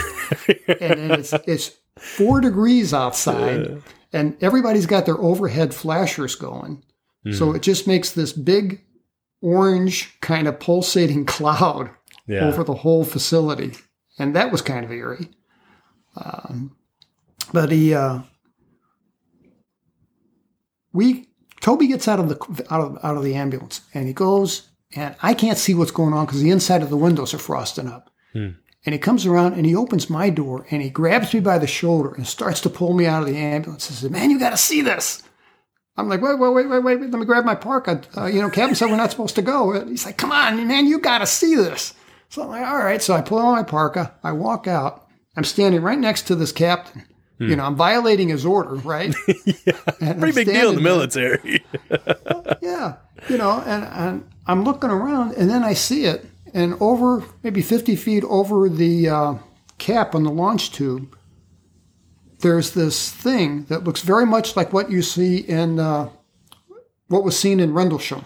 Mm, okay. I call it a black diamond because it had uh, it was matte black and it had multi facets on it. It was made out of uh, out of out of metal that was like I don't know. It looks like like Elon Musk's truck with a few more uh, curves in it or something. Now, was this the is this the cover of the book, by the way, or is that is that No. later? Okay, because I thought it might There's be no picture of that. Uh, my friend Toby drew an excellent picture of that, and I wish I had it. He had the presence of mind to count, actually count the facets, you know, the different panels on the side of the thing. So he did a pretty good rendition of it. But it was kind of diamond shaped a little. It was diamond shaped, absolutely, Okay. and it uh, about the size of a full size van. And there were no seams, no bolts, no uh, markings, nothing. It was just you know looked like just metal, and it was lit up really well because all the all the uh, cars had a searchlight, and everybody had their searchlight on it. And it's just weird because you know your mind, you look at this and you want to look for wires or something. It's just hard to comprehend this thing being suspended you know, it defies the law of gravity. It's just crazy. And we didn't think it was extraterrestrial at all. We, we thought it was we thought it was either you know uh, from the Soviets or it was uh, one of ours or something. Right. This is the we- heat of the the you know the big uh what do you Oh, call yeah. it between us and Russia at the time. yeah, Cold War. yeah. We, we saw this thing We're- while we're watching it. It suddenly, without any warning, shot from zero to 500 miles an hour and zoomed away. And uh, the captain looks at me with this big grin on his face, kind of like, Did you see what I just saw? and uh, I'm smiling and I'm like, Wow. And uh, then he snaps back. We each snap back into our respective roles. Right, know, yeah. You know, go get in the ambulance. And, and uh, we picked up our guy and, and took him back to the base. And uh, the only thing that was unusual about that is when we got back to the base, the hospital commander wanted to see both of us. Um, and it wasn't normal for him to be there at 4.30 a.m. in full uniform, you know. Um, and he took us into his office. We knew the guy. He's actually a good guy. And he said, um, Can I see your report? And I said, Yes. And I handed him my report from the run. And uh, it was what we call a clean report. I didn't write anything except what, what was to do with the medical aspect of it. Yeah. I didn't say, you know, there was Yeah. a UFO the size full size van. You know, I didn't, I didn't say anything like that. yeah. So, but interestingly, he made a copy. He made three copies of my report, Hmm. and he slid. He took one copy and slid the rest, including the original, into his desk. He took a black magic marker, and he redacted the times uh, on the copy. Uh, the time that we left, the time that we arrived at the scene, and the time that we got, the time that we left, and the time that we arrived back at the hospital. All, all those four kind of important times uh, he redacted for some reason. I don't know why. Uh, and then he said, you know, boys, what you saw out there was a helicopter. You understand? Um, Helicopter. It's a, uh, it's a it's a helicopter that's a prototype. And we're like, yes, sir, yes, sir. And uh, he says, and it's and it's it's it's secret, so you can't tell anybody. And, I said, we're all yes, sir. And he says, I know you, I know you're bright kids. I know you're good. I know you're good guys. I know you won't go out and run your mouths. Hmm. Said, yes, sir. And we got we couldn't wait to tell everybody we was knew. Oh my god! I know, that's- well, that was one of my. That was actually my, my next question. Is it was two things that is funny that happened. That so right after you guys finished this conversation, right, as you're walking out, you see the gentleman who you guys took to the hospital who had broken his ankle, handcuffed to the bed. Right? Uh, Was he handcuffed or was he? He wasn't handcuffed. He wasn't but handcuffed. Was being, he, was, was- being he was being pretty harshly interrogated by the. He- by he the, was- uh, The oh uh, yeah. What is your guys' is for the army? They're a separate division from like NCIS and all that. They're yeah, NCIS is, NCIS is to the Navy as the OSI, or Office of Special Investigations is to the Air Force. So yeah, the only guy they were interrogating was the guy that was stuck in a building, couldn't see a thing. So he never saw anything. That's so bad.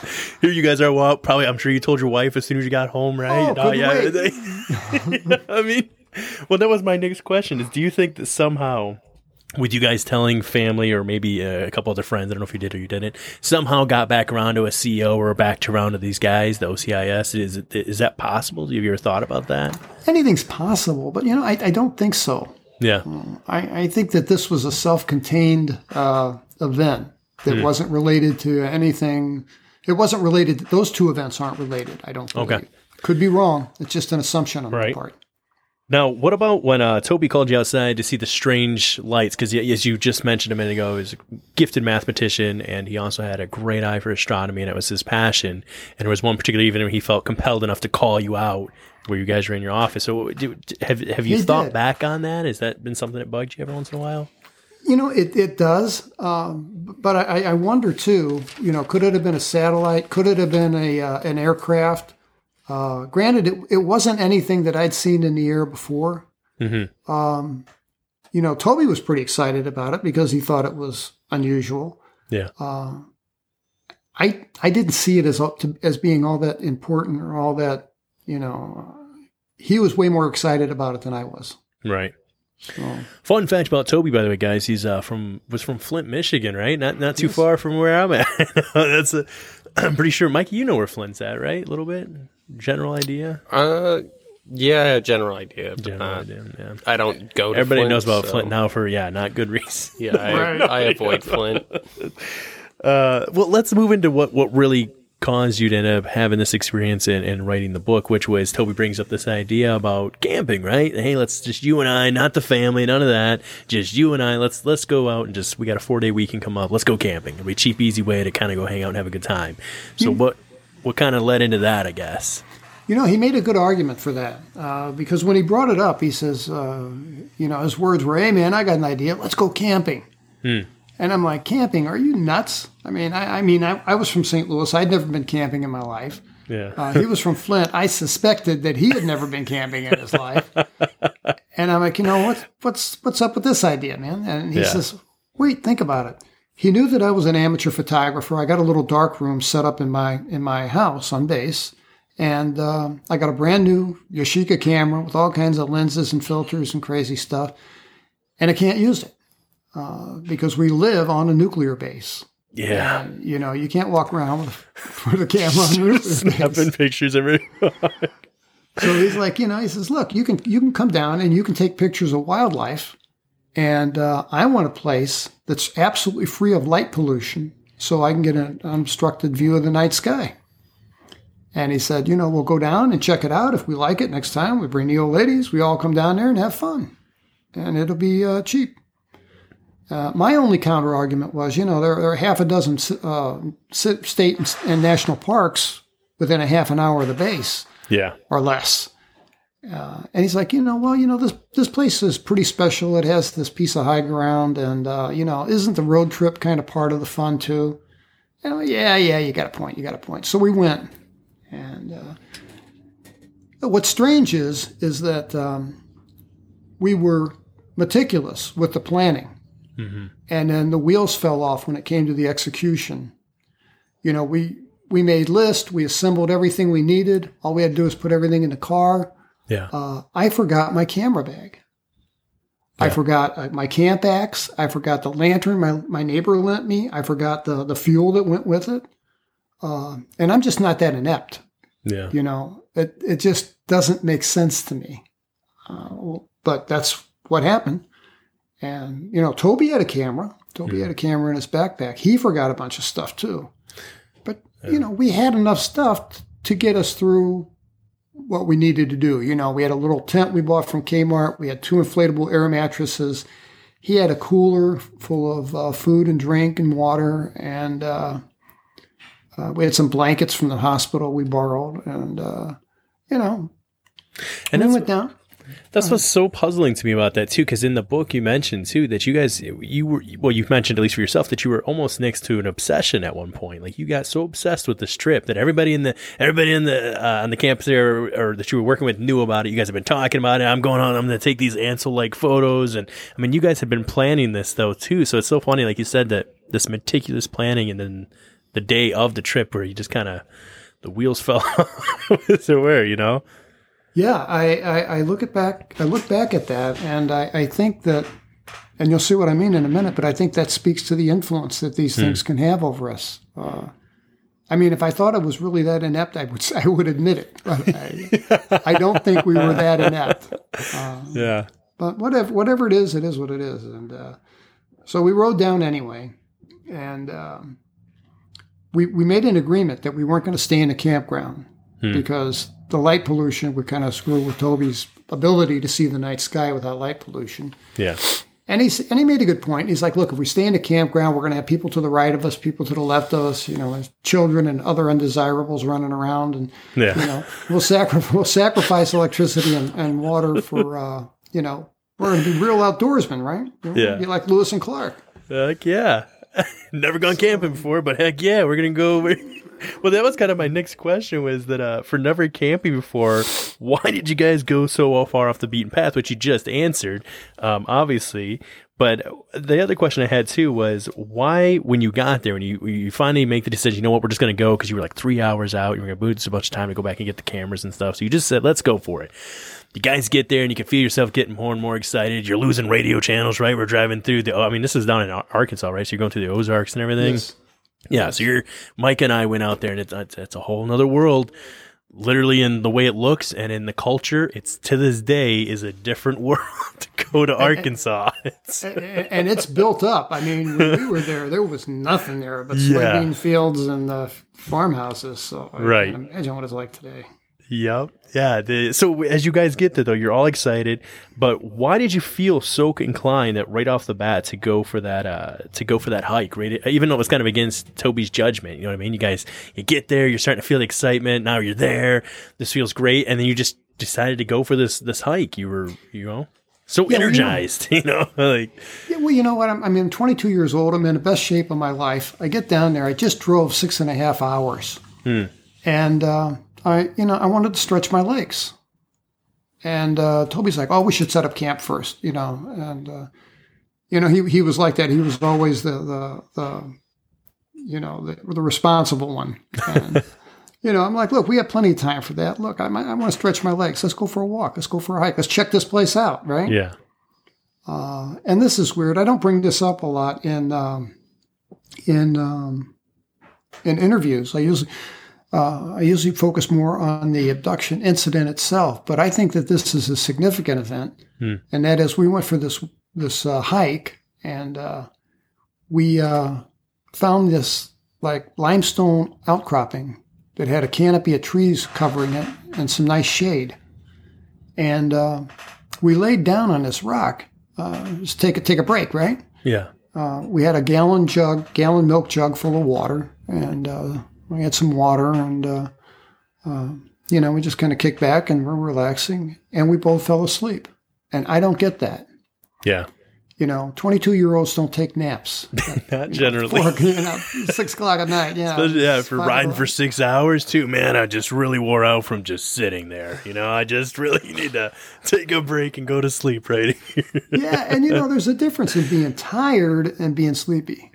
And should not we should not have been sleepy. So I don't don't recall any dreams. I don't know if anything happened to us. I don't have any evidence that anything did. I hope nothing didn't yeah, or nothing did. But um, but yeah, we left, and uh, it was it was uh, kind of getting twilight when we made the run back, and I was afraid we'd get lost in the forest. But I, I knew that my friend had just the perfect. He had an unerring sense of direction, and he got us back right as the sun was setting, and uh, we had to you know kind of scramble to get our tent put up, and. Uh, but we got a, got a tent put up and we did all the fun stuff, you know, barbecue some hot dogs and did that and put our air it. mattresses out. as I say, I believe that, uh, uh, you burnt him a little bit. I believe, if I remember. Well, you, well, you know, I, I left my camp axe at home. that was another So- thing. I had a steak knife that I found in the trunk of my car. I'm trying to use that to cut firewood. So I end up with this big pile of brush, right? Yeah, And that's what I'm going to barbecue hot dogs on. I tossed a match in that, and it went up like it was soaked in gasoline. So we knew it was wasn't going to burn more than about four minutes. So it was either burned hot dogs or cold hot dogs. yep, that's the way it goes. So it was a bunch of missteps. But you know, we were we were kind of like uh, rolling with it. We we were having fun. We really were, um, despite all the weirdness.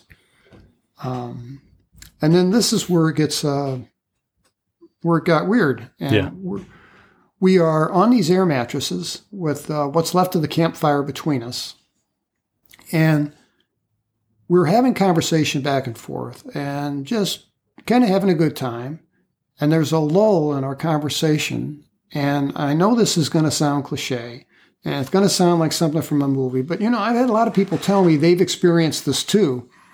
And that is that the forest went quiet. I mean, it went dead quiet on us. Uh, crickets, tree frogs, all the, all the things in the forest that make sound were so loud that we had trouble carrying on a conversation across the campfire. We had to raise our voices. And now all of a sudden it's like, um, well, it wasn't only quiet, it was still. You know, we, we had a nice little breeze going, and then there's nothing. And uh, it unnerved me. It, it did. I, I may have understated that in the book, but um, that unnerved me. And I asked my friend, you know, of course, like he's going to know, is this normal? and, and he's like, yeah, you know, look, man, we've been we've been laughing and cutting up, and we've just quieted them. They'll be back. Don't worry about it. I don't know about that. Okay. All right. Sounds like he knows what he's talking about. And uh, and he's from Flint, so you know. Oh, so I try to put it out of my mind, and um, the bugs never did come back. By the way, never. And and uh, we're talking and carrying on conversation, and something happened. He gets he turns his head to the left, which was I believe the western horizon, and he's focused on something. And I'm about to ask him, "Hey, what are you looking at?" When he asked me, "Hey Terry, were those lights there before?" And I'm like, "What lights?" I mean, I knew we were in a remote location, and there were there were no lights anywhere. The only light we could see was on the eastern horizon. There was just a little bit of a real dim glow of um, uh, from the campsite Yeah. but that was miles away. And uh, I couldn't see what he was talking about. Actually, his torso was in the way. I was seated, he was seated. So I had to stand up and took a step back. And then I saw on the western horizon, there was this cluster, tight little cluster of three stars sitting above the horizon. And they were too far above the horizon to have been lights like from a parking lot or a train or something and they were absolutely static. They were sitting just still. And uh, Toby said that could be an aircraft, and I said I don't I don't know of any aircraft that has that kind of light configuration. Right. And then he made the point that, well, let's just watch it for a minute because if it's if its heading is right on us, you know, uh, we probably can't see any motion until it varies its course by a degree or two. Then there's some Right. motion. Yeah. And I said, okay, so we're watching it. And what it did was it it it rotated like it was on an axis. And it rotated and aligned the base of the triangle with the with the parallel with the horizon, with the apex of the triangle pointed up. And you know, what's interesting is is that our reaction to this was totally inappropriate. You know, we should have been interested or freaked out or scared, or we should have been discussing it, uh, but we we didn't. When it seemed like when we saw, when we saw it rotate, um, and then shortly later it started to go up into the sky. Um, I all that anxiety that I had just a few minutes earlier about their, you know, the bugs going quiet and Yeah. uh, that was all gone. I, I had no anxiety. I had no fear. Um, I was in a strange place. I think we both felt uh, disassociated from the thing, uh, mildly even disinterested. I wouldn't go as far to say we were apathetic, but we were we were just in a strange place. It was like we were observers instead of participants. Hmm. And so we watched this thing climb up into the sky, and we the there were a trillion stars out that night. And as it would pass over a field of stars, they would blink out for a moment and then blink back on when it was past. Plus, the sky itself was a dark blue, and the area inside these this triangle, which was defined by the three points of light, um, was black. So we knew we were looking at a solid object. And it climbed until it reached an altitude and then kind of went to a from a vertical to a horizontal position um, parallel with the earth and then started like a glide plane down toward us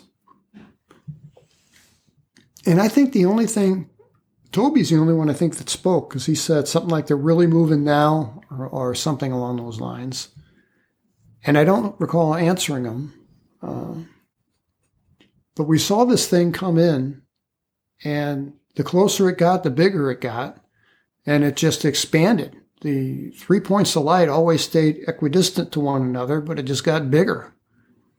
And it it came in and it at about five thousand feet o- over our heads from from the horizon, and Yeah. then went on and then declined and then descended, I should say, descended further another two thousand feet. So it came to a park uh, it parked about 3,000 feet over this meadow and came to a stop. Never heard a thing, didn't make a sound, Hmm. uh, at least at this time.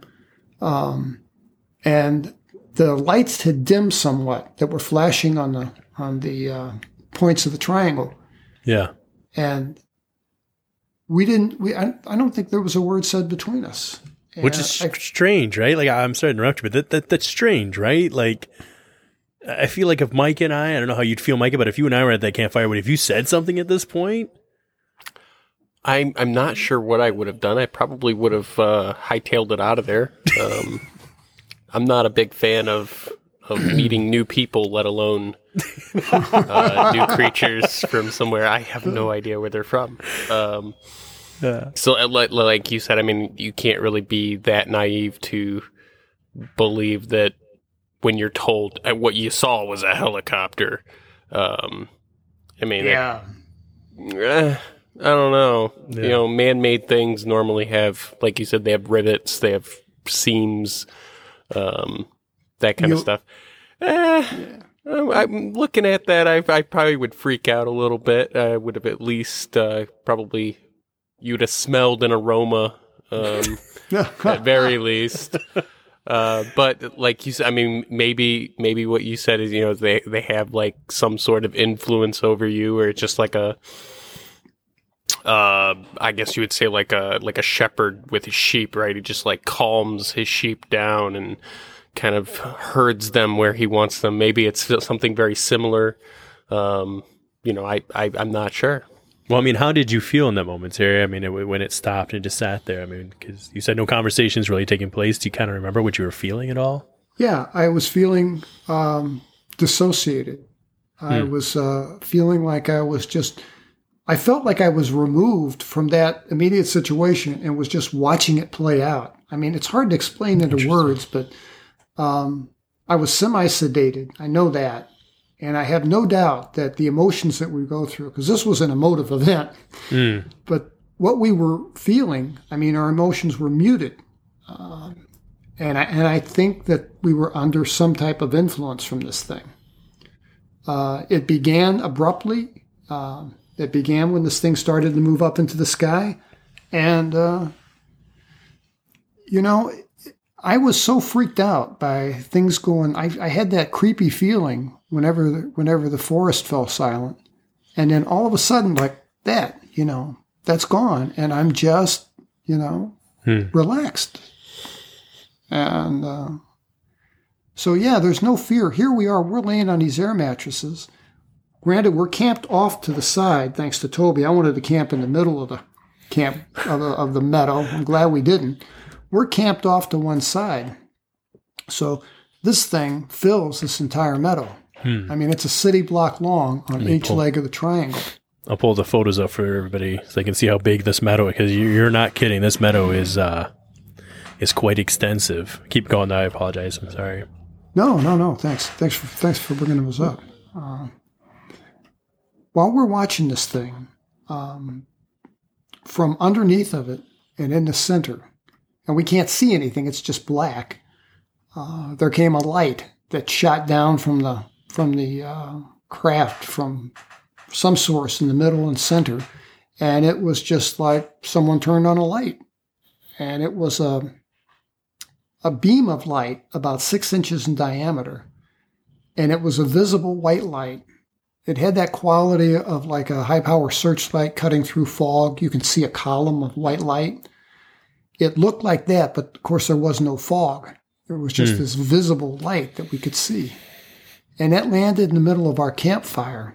And we both looked at each other and we looked at it. And I don't think we said anything. And then it just clicks off again, like someone hits a switch. And then immediately in its stead, there was this laser beam about the diameter of a pencil, kind of a bluish purplish color. And lasers were new in 1977. I'd seen them on television, but I'd, I'd never seen one in real life. Yeah. And this one, it um, it would hit a spot in the campground and stay there for like a tenth of a second, and then reappear in another spot. So it's like with every second, this thing would be in ten different. It would dance all over the campground. I guess is the illusion it gave. It was just all over the campground. But what was interesting was. Um, it struck all the things that were associated. It struck us. It struck me in the chest a couple times. I never felt a thing. It struck my friend. It struck his cooler, the the tent, his backpack, my car. So all this stuff that we brought with us, and I thought, you know, this thing's checking us out. Yeah, it's like being scanned. that's that's what I picture, right? Just scanning over whatever. Yeah, and that lasted about three minutes, and then that that light turned off. And as soon as that light turned off, the emotions that we felt, um, well, maybe just the overall way we felt, we we we transitioned from being semi sedated to sleepy, and then all of a sudden, I was so sleepy. All I wanted to do was go in the tent and go to bed. And you know, we worked the night shift, but you know, we shouldn't have been sleepy. That's just ridiculous. Yeah, because what time was this roughly? I mean, if you don't mind my asking, give. Or, he said nine- estimate. Yeah, between nine and ten. So it's like the start of your shift, probably, right? Normally we're close to Yeah, it. we, you know, yeah, like we started at eleven. Yeah. yeah, So man. yeah, we shouldn't have been sleepy. Uh, plus, you know, we're 22 years old, and you know, you know, don't take naps then. So, but anyway, my buddy stood up and he said, "Show's over," because his lights went out. Hmm. And uh, he picked up his air mattress and he went over and threw it in the tent, fell on top of it. And I followed suit with mine. I threw mine in the tent and fell on top of it. And I remember that the noises of the forest had not returned. And I I didn't bother to take off my boots or my uh, no worries, my, my shirt. I didn't undress in any way. Um, and I It- just fell on top of that mattress and I was I was out. I think I was unconscious. I don't think I was asleep. I think I was Yeah. sedated or something. Yeah, I don't remember. Did you? I'm having a foggy memory of this. Did you clearly state in the book if you felt motivated to leave your boots on? Because I feel like there was something I. I did because the thought of taking them off crossed my mind, Hmm. and I thought, no, if I need to get up in the middle of the night, you Yeah. know, I should have them on. Um, yeah, I had the I had the feeling to leave them on. I probably would have taken them off. I'll tell you what I would never have done would have been unlaced them because when I Hmm. woke up, I found that they'd been unlaced halfway down, and then I found out my socks had been put on sideways, and you know. I would never have done that. Those are all pretty big no nos. Usually, you know what I mean? Well, yeah, you know. Well, I mean, it depends on who you are. Like, there's plenty of people that don't care about lacing their boots up or putting their socks on in the correct orientation. But I'm sure, being military background, I was gonna say, probably- that's like They, they beat that into you. You know, they do. Because you know what? If, you- if you Feet are your life. if you can't That's- if you can't walk, you know, then you you're useless, and somebody's going to have to be pulled off duty to take care of you probably. And you know, if you don't have your boots laced up, you sure can't run because you're going to trip and fall on your laces. So, yeah, I would have left them on, or I would have taken them off. Um, and you know what? That annoyed me, but it didn't hit home because when I woke up, I, I didn't have my wits about me. Okay. I woke up because of these flashing lights coming through the canvas of the tent white and yellow, orange, just these bright flashing lights uh, that were, I mean, as bright as like an old school flashbulb camera thing, you know, that wow. kind of had all the little filament in it. Mhm. Uh, it was, uh, and they were at odd intervals. It wasn't sequenced in any way.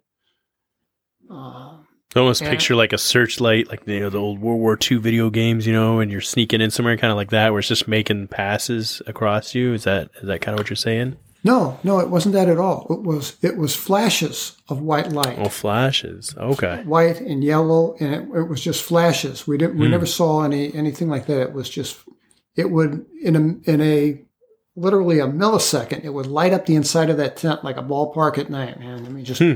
brilliant. Um, but it was just extremely brief and at odd intervals. And what I'm thinking was when I saw this, I saw yellow and white light. I'm thinking, well, this, you know, because I knew we had trespassed. You know, we Oh yeah, I forgot we didn't talk about that. yeah, yeah. There was a road across the ch- a chain across the road yeah. with this sternly worded "Keep out, do not enter." Uh, we didn't know it at the time, but where we stayed wasn't actually in Devil's Den State Park. Hmm. It was actually, and still is, a piece of ground owned by the Bureau of Land Management and That's so leased to somebody private. Yeah, and you know, I never bothered to look for it because I thought, oh, this place has got to be covered with 40 year old mature trees by now. And the guys from Astonishing Legends actually went on to, uh, using my, my description of it, went on uh, Google Earth and found it and sent it to me. He says, Is this where you stayed? And I said, Yeah, that's the place. And get this to this day, they, uh, the top of that plateau, they keep cut. I know that's the weird thing because it's so far off the beaten path. We're showing the people listening that might be watching later too that, that in this picture you can see. I mean, there's nothing going on around here. I mean, I don't see anything that's leading to it really. You know what I mean? It's it's kind of cut down into a little bit of a valley. There might be some stuff out back here, but it's so weird that that spot's just so flat and that they're maintaining it to this day. It's uh I don't think I- that's by happenstance that that's No, that burns a lot of gas. You know, I, I, I it put that, does. I put that picture on my Facebook page, and a, and a guy from uh, Alabama who's a uh, landscaper Hmm. sends me a message and says that that's that's cut with a farm tractor. He could tell by seeing the tractor treads when he zoomed in on it. Hmm. And he said it's cut with a tractor trailer. Pardon me, it's f- cut with a farm trailer pulling what was called a brush hog. I didn't know what a, I didn't know what a brush hog was. I mean, it conjures up a pretty bizarre mental image. Yeah, I was just saying. Um, I figured it out. So yeah, it pulls this big mower deck behind it. yeah. Um, and he says that you know it's cut into six inch lengths. Uh, he says so. Somebody keeps it keeps it pretty well cut to the Mhm. point that no no trees will grow up there. You know there are a couple trees up there, but if they're up there, they, they want them there. Right. Uh. It's yeah, it's it stands out like a sore thumb. Like I said, the picture that we're showing. I mean, you, you can clearly look at it and say something's up with that. That's not natural. It's man made or some something made that shape. That's not just sitting there doing its own thing. Nature didn't just make that happen. we'll put it that way. So yeah, like you were saying, so you're thinking maybe the, the police are rolling up or a state trooper, or I'm sorry, a park ranger or something. That that's kind of the thought in your mind, maybe that's going on. Yeah, you know, I see these lights and I'm thinking it's the overhead flashing lights of a park ranger's truck. And uh, again, I don't have my wits about me fully. Uh, and I also heard this noise where it was perfectly silent when it rolled in over the top of us. Um, now I'm hearing this noise that has a uh, mechanical kind of uh, kind of ring to it. It's like uh, like standing next to a big piece of industrial machinery. Interesting. So, uh, and I, you've talked to Travis before, right? You and Travis have met before. Oh yes, Walton. So did, did did you do two talk about that? Because we covered that story at one point, and it seemed to be something that he experienced was that that low hum, or I shouldn't say low, but that that humming of like you're saying large machinery. Is that similar, or was just this sound like a large piece of machinery? Identical. Identical. Identical. Yeah. Travis and I met in uh, a UFO conference in Houston, Hmm. and I, I hadn't published my book yet. It was about just about done. Yeah. Um, and I walked up to him and said, "Hey, how you doing?" Uh, yeah, I got I got abducted myself. And he kind of rolls his eyes. "Okay." Oh, one of these guys Here at we- my events here again. Here we Here go. we go. Yeah, here we go. Um, but we ended up talking for four hours. And uh, Oh, wow. the next day, he's like, "Hey, you want to be on a panel with us?" there you go. Sure, why not? You know, so I was on a panel with Travis Walton and uh, Derrel Sims. Oh, okay. Uh, so, uh, That's funny. so where was I going? Oh, th- so I interrupted you. I apologize. See, this is this is where Mike keeps on track usually. Uh, the low humming. So you're now you're hearing. You're actually hearing something at this yeah, point. and it's not so much loud with my ears, but I can feel it in my chest. It feels powerful. Hmm. And uh, so I'm thinking, you know, park ranger with a generator in the back of his truck. You know, it doesn't make a lot of sense either. Yeah, but I mean, you're just waiting. Yeah, I, and I'm, I'm like, Toby, man, what is it? Is it park rangers out there? And he did the universal finger across his lips thing, and he said, "Shh, they're still out there." Hmm. And I'm like, "Who is still out there?" And I pulled back the flap of my tent, and I looked out, and I saw that this thing that had been 3,000 feet over our heads when we went to bed sometime earlier had descended, and it's now 30 feet over the floor of the meadow. Wow. So, And it, this thing was a couple city blocks big, right? This isn't. oh yeah, I mean it was like it was like a, somebody levitated a medical building, and it was deep. It was five stories tall, Hmm. and it's 30 feet over the floor of this meadow. And you know, to this day, I do not understand how this thing could have happened to us and not have been witnessed by everybody at the campsite or everybody in five counties all around. It just doesn't make sense. Right. um, but there's never any report of it. So, um, the second thing I saw was in these flashes of light, I saw what I thought was a bunch of kids walking around underneath this thing. And I'm like, Toby, man, what are these little kids doing out here in the middle of nowhere, in the middle of the night? And he said, Terry, man, look at them. Those ain't no little kids. And he said this. He said, Don't you remember they took us and they hurt us? And as soon as he said that, I snapped back into reality. I was wide awake and I was absolutely scared out of my wits. And I looked again, and he was right because what we were seeing was, was they weren't human beings. They had mm-hmm. Disproportionately large heads. Um, I didn't see big, you know, exaggerated black eyes, um, but they were definitely gray, maybe three feet tall. Uh, and they walked with a really distinctive gait. They walked like their like their legs were hinged to go backward, like an inch or two with each step. So it gave the impression that they were dragging their foot behind them when they walked. It was just you'd have to see it. It was just Yeah. a weird gait. And uh, yeah, when Toby said that, I had images of being inside this thing flash across my mind. Uh, understand, I've never had a clear linear memory of what happened to me in there, but I do have bits and pieces, um, and mostly, you know, stuff that visits me in my in my nightmares, but stuff that I think are legit memories. Yeah. And I'm at this point where I'm just scared to death that we're going to cough or sneeze or do something and draw their attention. They're going to come over to us, and uh, we had we you know we should have known they were long done with us. They you know they, they didn't care anymore. Yeah. And while we're watching, we're I mean we're sitting there just absolutely terrified. While we're watching, uh, another light pops on from underneath this thing in center, and this was a column of white light that had that same quality to it that that first beam of light had. Visible white light underneath this thing, and it's 30 feet in diameter. Uh, I can tell it's about the same. It's about the same in width as it was height off the floor of this meadow. So about 30 feet in diameter. And as soon as that pops on, all these little guys turn their attention toward this light and started to amble over toward it. Um, they, they didn't run or rush or anything. They just kind of do do do, you know, walking along. Drag their little leggies, little dishinged legs behind them, and then get over there. yeah, yeah. And they're all broke up into pairs and threes, so they're not in, all congregated into a group here. And uh, the first two little guys stepped in, and they stepped into the light and stood still, and we watched them pixelate out and and just evaporate Hmm.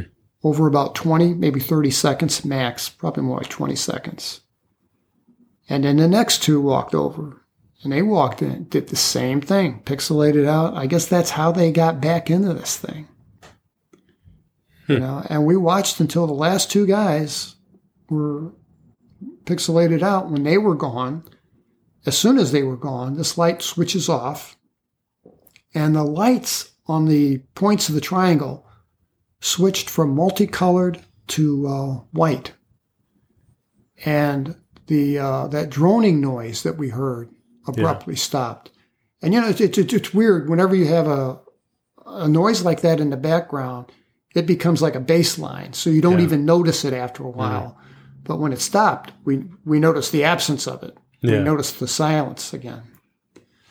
And we watched this thing take off, and it took off. It didn't take off like a rocket ship. It took off like a hot air balloon, and it just lifted up and rotated just a little bit, and just it went straight up. And we watched till it was, you know, three points of light, then one point of light, and then gone. And we were sitting there just like terrified little 10 year olds. And Yeah. I told Toby, I said, I don't know about you, man, but I'm, I'm staying here till the sun comes up. I, I seriously, I did not want to go outside because I thought I'd be vulnerable running 60 feet to the car. I mean, all I got over my head is a piece of canvas. but but feel safe in there right now, though. I mean, that, safe. that right, moment. right now, right now, it's the safe place to be. Yeah. And you know that that had a lifelong effect on me, and that uh, I'm embarrassed to admit this, but you know, uh, I won't cut across an open field ever. Hmm. I'll walk a mile and a half around. I just I would have a I would have a panic attack if I walked across an open field. Yeah. So I don't. You know, still sleep with a light on too. I don't blame you for the experiences you've had. Trust me, there's we haven't we haven't even gotten into all of them yet. I don't blame you. I really don't. I, uh, so from this, though, this is where Toby kind of kind of got you going. He, he gave you enough courage, like we can do this, right? Let's let's we can make a run for it, right? Yeah, he did. Yeah. He said, "Look, you know, we got to get out of here, man." He said, "Get your get your wallet and your keys," and I did. He grabbed a flashlight, um, and I asked him. I said, "Are you sure you can navigate me out of here without breaking an axle? I mean, we're in a '66 Chevy." And, Suspension uh, is great in that. I'll tell you what. man, you know, and this really was terrain for for a Range Rover, not for a '66 Yeah. Chevy. Yeah.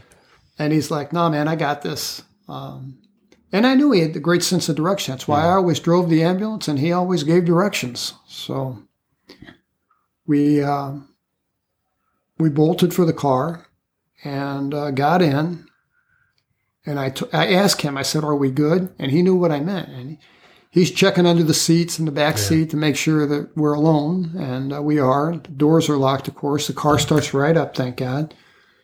And um, it was kind of a crazy ride out of there because it was up and down hills and and um, but to Toby's credit, he navigated us. Uh, I, I knew when I saw the chain lane across the road that we were on the right path, and Yeah. then we were back on blacktop, and that's when we really realized realized how how badly hurt we were, Right. and we were acutely dehydrated. And I'm like, man, look around this car. Find a can of can of warm beer or or, or pop or something. I'll drink anything as long as it's not so as long as it's not poison. Yeah. And uh, he's like, there's nothing, man. And um, we drove until the sun came up. We figured both of our watches had stopped. By the way, we both wore mechanical wind-up watches, which was kind of the standard of the day Yeah. and both of our watches had stopped at 240. Oh, well, actually, mine stopped at 240. Toby stopped at 241. Because we they were integral to our job, to what we did. We kept them synchronized. So if we went on a run, you know, times that we made and and uh, time was kind of important Yeah. When you're picking up somebody. So, um, yeah, we wore good watches, and they never mine never worked again. I wish I'd saved it though, but I, Yeah. I didn't. Would have loved to know if it was magnetized. I mean, because that's the only thing that you know when it comes to that low revving engine reverb in your chest. That's the only thing I can think. And then how it affects the mechanical things around us is it's got to be something with that, you know.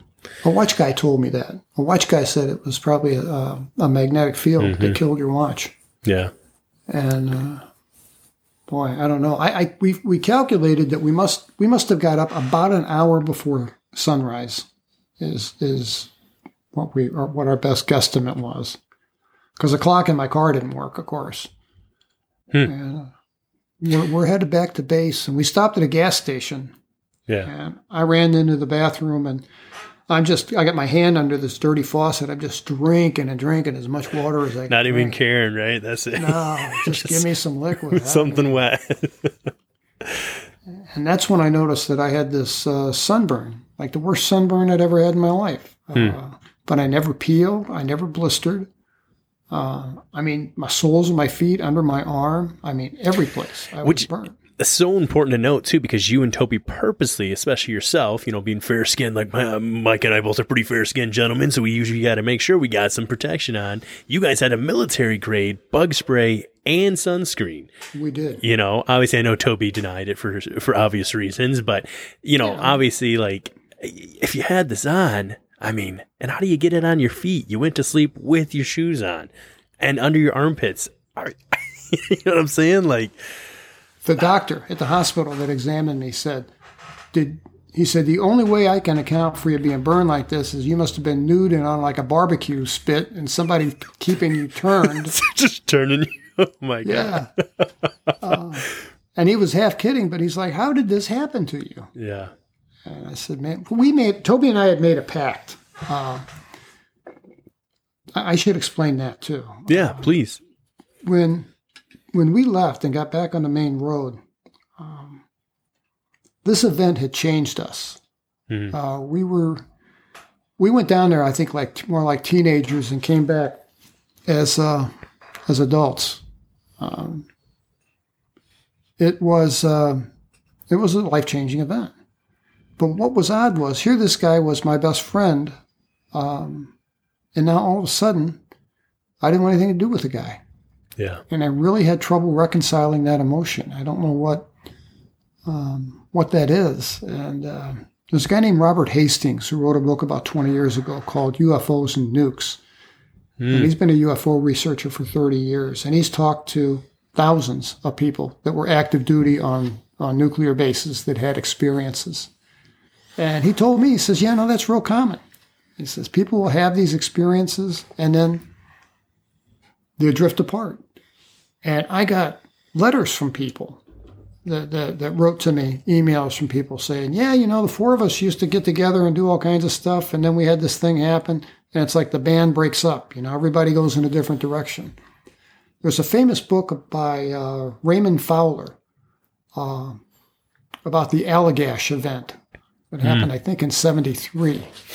And that involved uh, two twins, uh, Jim and Jack Weiner or Weiner, and then uh, two other guys, I don't remember their names. Um, but they were real tight, you know, they Yeah. did stuff together. And they went on this fishing trip and they saw light in the sky, missing time. Um, but after the event, everybody kind of went their separate ways. And, uh, you know, that's the way I felt about Toby. I, I, I suddenly felt, you know, and what's interesting was when we got back, the, the Air Force um, kept us apart. We were ordered to have no contact with one another. Yeah. Yeah, that was that when it because I was you know when I was listening to that part and reading it, as far as you guys you know making it back in, like you said, what, you were in bad shape. I mean, your eyes swollen up to the point where the guy that was at the place was like, "Hey, if you need to use the phone to call somebody, because they didn't even think you should be driving."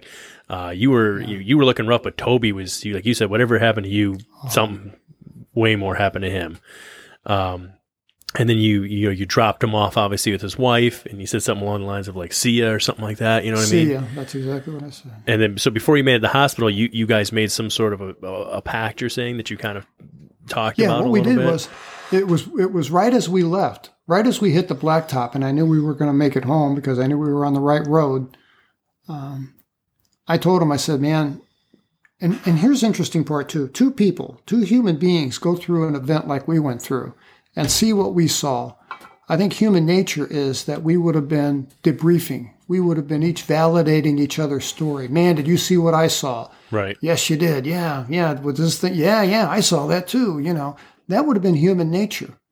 Um, but we didn't do that. We didn't talk about it. Uh, all we did was we said, you know, this is going to be a problem if we go back and tell somebody that we saw a UFO the size of Walmart. They're gonna, they're gonna, and they would have. They Oh, would yeah. put us in a psych ward. You know, it would have been in those days. in those days, it would have been uh, bad news, and it would have been we would never be able, never achieve our, our life goals for sure. So we were determined, and you know, we were ethical about it. We didn't want to lie, Right. so we said, you know, here's here's the plan. When asked, we went to bed feeling out of sorts. That's true. We're We just bending. We're, they're like guidelines. We're, we're guidelining the story here. A yeah, you little know, bit in between, but here are the lines of the football field. yeah, exactly. Exactly. yeah, uh, we we woke up, felt sick, and came home. Mm-hmm. So, yeah, we just left out that other part. yeah. Sure, something happened in between, but you know. Boy, so yeah. Uh, get, uh, oh, go ahead. I'm sorry. no, I, I was just uh, saying, yeah, it was just crazy. But yeah, that my my my um, feelings toward the guy changed, and I like I said, that that, that was hard to account for. Uh, we got back. They separated us. Uh, I spent three days and two nights in the hospital, then had 30 days off duty. Yeah. Uh, and while I'm in the hospital, my second night, I know I'm going home the next morning. Yeah. This is interesting. Uh, this, this is tells this is me- Yeah, this tells me that they knew. I don't know how they knew, but they knew. Um, and my night nurse walks in. I knew her well, and she had an injection for me to help me sleep. And they kept the lights turned off in my room because I have what the doctors call a flash burn. oh it's yeah. a sunburn to the cornea of your eye, and it's you're really photophobic. Uh, Light hurts your eyes. It feels like you have sand in your eyes. So for my comfort, they kept the lights turned off, and you know they put salve in my eyes like every four hours. Um, and she comes in with a with a injectable thing in her hand, and uh, these two guys in blue business suits follow her in. Uh, one guy's about fifty uh, and shorter. The other guy is taller and maybe early thirties. Yeah. And the older guy did all the talking. And he says to this nurse, he says, uh, if that's going to sedate Sergeant Lovelace, it's going to have to wait. We need to ask him some questions. Hmm. And uh, she kind of, you know, is, is startled a little bit. And then he looks at her and he said, and shut the door on your way out. And I thought, man, you know, what's, you know, why the incivility here? Why, Yeah. why, you know, why can't, why can't we all just get along, as Rodney King would say? I, oh, you I didn't understand. You didn't say that. No, I'm just kidding. That's a whole other show. Uh, yeah, we, we, I'm just kidding. Yeah. So I mean, it, it sounds like a classic 50 or 70s movie. You know what I mean? Like the tough guy act of what? I mean, it sounds like something you'd see in a movie kind of deal. You know, like hey, that's gonna sedate him, you know, the, no, no chance, and shut the door on your way out, kind of deal. I mean, it's Yeah, you know, from from my, I, I did some uh, felony prosecuting in my legal career, so Mm-hmm. I'm a little bit familiar with police tactics, and that's not all that uncommon yeah, um, to establish. You know, we're in charge. You know, it's all theater. It was all. I didn't know it then, but I know it now. It was all theater, and uh, they they pulled up a chair next to the head of my bed. They swooped everything off my side table and put it, put it under me. And the captain goes to the foot of my bed, and it's a crank bed. It wasn't electric, and cranks up my bed, so I'm sitting bolt upright. And the older guy, the major, the guy that was in charge, hits the overhead lights, and immediately I'm in. Wow, Jeez. you know, I can't see. trying to make you as uncomfortable as possible. Oh yeah, yeah. So I said, "Sir, could you please turn that light out? My eyes are injured, and that that really they're really sensitive to the light." And he said he had this he had this accent like, um, you know, Alabama or Louisiana, someplace. And he's like, "Can't work in the dark here, son. Got to see what we're doing." I'm like, "Okay." Then he pulls a little card out of his pocket and he reads me my rights under the Uniform Code of Military Justice, like like they would read your rights to you as a civilian. Yeah. Um, and that scared me to death. And I thought, my first thought was, you know, we didn't pour water on that campfire. Mm. Maybe that thing burned the forest down. Maybe we burned down a whole nature preserve. Um, So I'm scared, right? Uh, and then I think what happened was, I think that the park rangers maybe found our campsite because we didn't put that chain back up. And we left everything there. We left Yeah. our tent, the cooler, Toby's backpack that had his address at the Whiteman, Whiteman Air Force Base. Yeah. Um, so I think that the park rangers called and said, "Hey, it looks like a couple of your airmen have been down here. They set up a little campsite, and it looks like they're planning on coming back." Hmm. So um, he's like, you know, why would you boys set up this this camp uh, if you didn't plan on coming back? And I said, sir, we were just we were just sick. We were sick. We didn't care about a ten dollar Kmart tent. We just wanted to get back home and get some medical treatment. yeah. And he said, uh, "Well, I, I, you know what I think?" He said, "I think you probably boys, boys probably got a little marijuana plot growing down there, don't you?" now today, that's that's kind of funny, right? But I don't know. They still had it listed for a while. It was a it was a uh, class one uh, drug, right? Or cla- what's the classification under? It? I Like believe it's still. Um, I think it's yeah I used to schedule know that. schedule two or Schedule something one like that. It's, Schedule it's a three. felony. three? Is it three? Whatever. I know it's right Yeah. there with like heroin and cocaine. It's right, it's Yes. right there. You know what I mean? It's yeah, Yeah, it was well, a big you know- deal.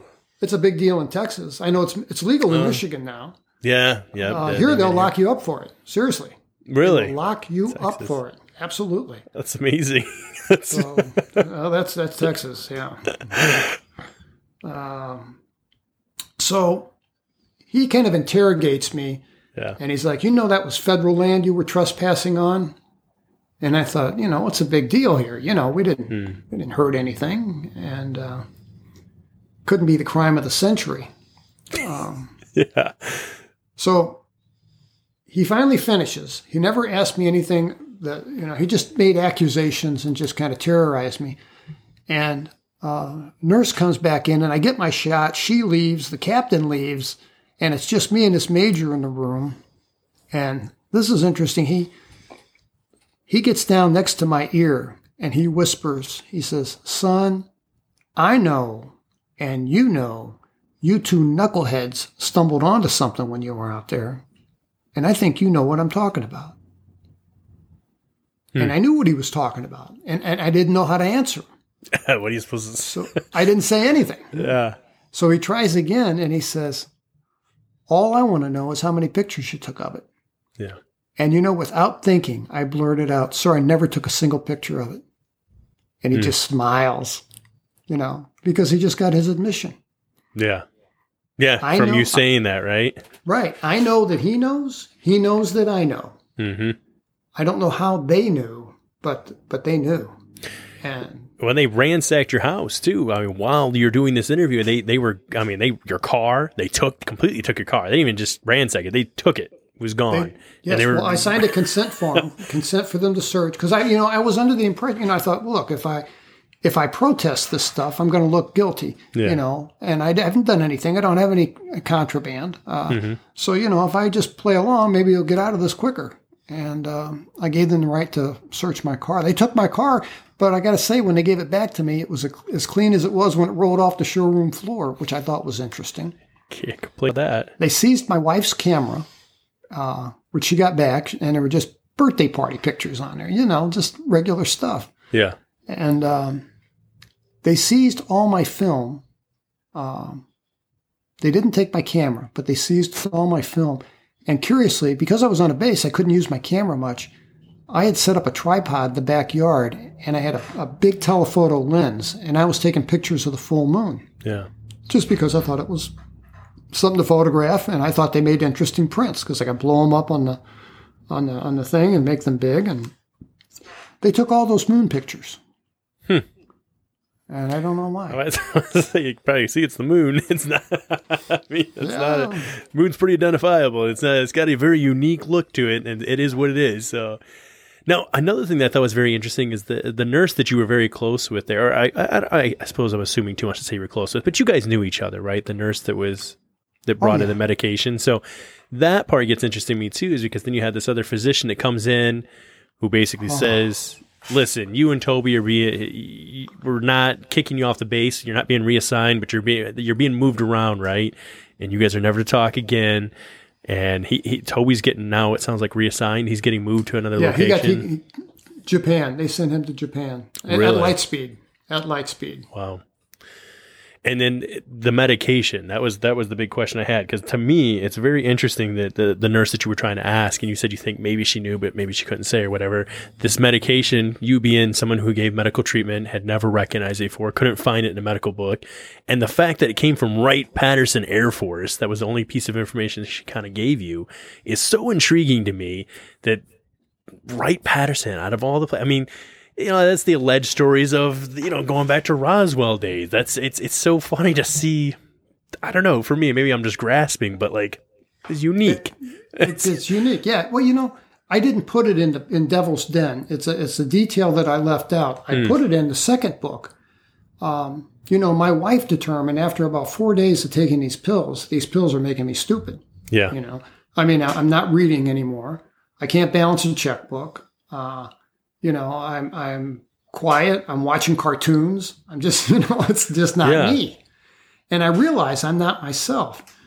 And my wife sits down with me and she says, you know, you're going to have to trust me on this one Hmm. because I don't know what your level of awareness really is. But she says, those pills you've been taking, they're making you stupid. Yeah. It, it's interesting because with these pills, for those that are listening, uh, for yourself, Micah, I guess hearing the story. So for Micah, th- with these pills, they were unmarked capsules that had no uh, knowing known uh, identi- identified marker on there, and then they also had a nurse uh, separate that you didn't really even know from their own special group that came in to count to make sure you're taking your pills and the physician in the meeting with you telling you to keep your nose, you know, you're going to be okay as long as you keep your head down. You just don't mess with these guys. They're serious. Give them what they need. Cooperate. Tells you, hey, these, these might give you some funky dreams and they might be weird, but as long as you don't talk to anybody about these dreams, they'll go away very soon, but don't you dare talk about them. A dream. Like I, I, Yeah. it's so on the nose looking back. You know, I know hindsight's 2020, but like, man, that's just, Well, you know what I think? I think that, uh, and I don't want to tar everyone with the same brush here, but this guy's a colonel. He's talking to a guy, you know, I'm a sergeant. I'm, and you know, I think that there is that. Uh, well, back in '77, it was it was greater than it is now, but there's a division between officer and enlisted, and uh, you know there were still a lot of uh, draft troops uh, that were on active duty. that makes And sense. And you know, they, they talked to you. They talked to us like we were stupid. you know, uh, routinely. Um, that was their expectation that we were stupid. and, uh, and that was fine with us, you know. we know the truth. I was gonna say, I gonna say those that choose to serve versus those that have been forced to serve. I mean, I take it from either side, but it might be a little bit of a step above if you're if you're choosing to make that sacrifice. So I mean, Yeah. um, but yeah, But that yeah. really stuck out to me was the, the the pills coming from Wright Patterson Air Force and the fact that they you know specifically hit on the dreams and then clearly, like your wife said, it was making you, you know, I stopped Stupid. taking them. yeah, well, and, and I didn't put this in Incident at Devil's Den, but it's in the Red Book, and I I uh, I called her at the hospital, and I said, "Hey, these pills, you know, where did they come from?" This is actual story how that came how that came about that conversation, and she said, "Yeah, you know, I'm busy right now. Uh, maybe I'll stop by on the way home." And I said, "Well, make it after six thirty because that's when Nurse Janet came." I didn't say that. I just said, "Make it after six 30. She says, "Yeah, no sweat." And she hung up. And in retrospect, she knew I was under scrutiny by the by the OSI, yeah, so she was wanted to be careful what she said on a government phone. So she comes by about eight o'clock. You know, knocks on her door. Nurse Janet is long gone, and uh, this is about the eighth day. So I'm getting my my wits are back about me. Yeah. You know, I, I'm. Uh, you know, when, when Nurse Janet is there, I try to look like a, as dim-witted as I can. just watch cartoons. And uh, so uh, she comes in. I, I, you know, gave her a beer, offered her a beer. She took it, and we all we all sat down. And uh, you know, my wife Sheila said, "Look, you know, I, I I saw this in him. These pills made him stupid, and where he's not taking them anymore." And she says, "I think that's very smart." She says, "I wouldn't take them either." And I asked her, I said, "Do you know what they are?" And she said, "They're not in our formulary. They came here from from uh, from Wright Pat, and they weren't in the PDR. They were just generic capsules with some kind of brown powder in them." And boy, I sure wish I'd saved one. just one. Yeah, just one. Yeah. Well, and it, now, as I say, and I know that with this incident, I know because Mike has only got a little bit left here. So with this incident, we finish up with, you know, I know that you and Toby were strictly instructed, was given an order to not see each other anymore, but you break this order, you see him one last time, which would end up being, unfortunately, the last time you'd ever see him, uh, just in passing. And I, I don't know how much you'd want to speak to that. Um, if you're open to just, I mean, did you, Yeah, is real that quick, it? I, I would because I think it's important to the story. You know, I think it's important also to establish my mindset um, because I still had the feeling that I didn't want anything to do with the guy, but I knew I'd worked with him for three years, Yeah. and I knew that you know we had a, a friendship, and I felt obligated to go and say goodbye to him. yeah. So we're coming back from the base uh, grocery store, and he only lives four blocks from me. And I'm like, Sheila, stop by. I'm going to run up and s- t- say goodbye to Toby. And she's like, Terry, don't mess with these OSI people. They scare me. I'm like, I know they scare me too, but I'm going to be in there four minutes and I'll be right out. So she does. She pulls over, and I, I ran up to the door, same door I'd walked through a hundred times before. And, and I did my usual thing. I opened the door now, pull, and, and knocked three times, and yet yell, "Hey guys, it's me!" Right. Um, and I stepped into the house, and his wife, who was friends with us, walked past me and gave me a hard look and said, "You're not supposed to be here." And I said, "I know. I'm not here for a confrontation. I'm just here to tell my friends goodbye." And uh, she kept walking and she went to the garage and Toby had heard our exchange and he walked around the corner and he just looked like hell. He looked tough. I mean, he looked he was always one of these guys that was very particular about his appearance. You know, he was a guy that always had a crisp, you know, a starched uniform and his hair was always cut within regs, his shoes were shined. You know, I was a slob, but I mean, he was meticulous about his appearance. Yeah. And he walked out of the room, out of the bedroom, came around the corner to the hallway, and he was just a train wreck. I mean, his hair was all sideways. He had a growth of beard. He had on a dirty t-shirt, dirty jeans, no shoes. Now, I, I cut him some slack because he was moving, Yeah. But this is the kind of guy that would look good even during the move, you know? Yeah. and it just it, it was just out of character for him. And I I thought it would be appropriate to embrace the guy. Hmm. and uh, wish him well. And I didn't. And I don't know why I didn't. I thought it would be good to see him again, but it wasn't. It was awkward, you know. And I held my hand out, and he held his out at the same time, and we kind of missed, and we then kind of managed to make this inelegant handshake of sorts. And and I said, you know, I just want to stop by and wish you well because I know you guys are going to Japan. Hmm. And he was shorter than I was, and he looked up at me and he said, "It happened, didn't it, Terry?" Hmm. And um, that question stunned me. It did. And I said, Yes, my brother, it really happened, and you're not losing your mind. Hmm. And I looked down at my shoes, and uh, I think he said, But why us? Hmm. And Hmm. I just I just ran out of the house. And uh, I got I got no peace or closure or, or settlement uh, of any kind from that. It was just uh, anxiety. Yeah.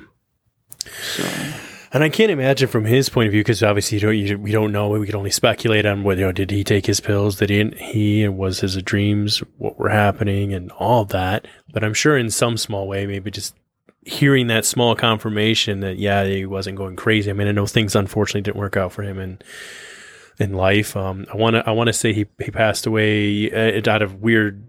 Just the way life works, he wasn't even that far from you, right? You ended up being kind of in the same area when that happened, unknowingly, you know. yeah. Yeah, September fourth, two thousand seven is the date of his death.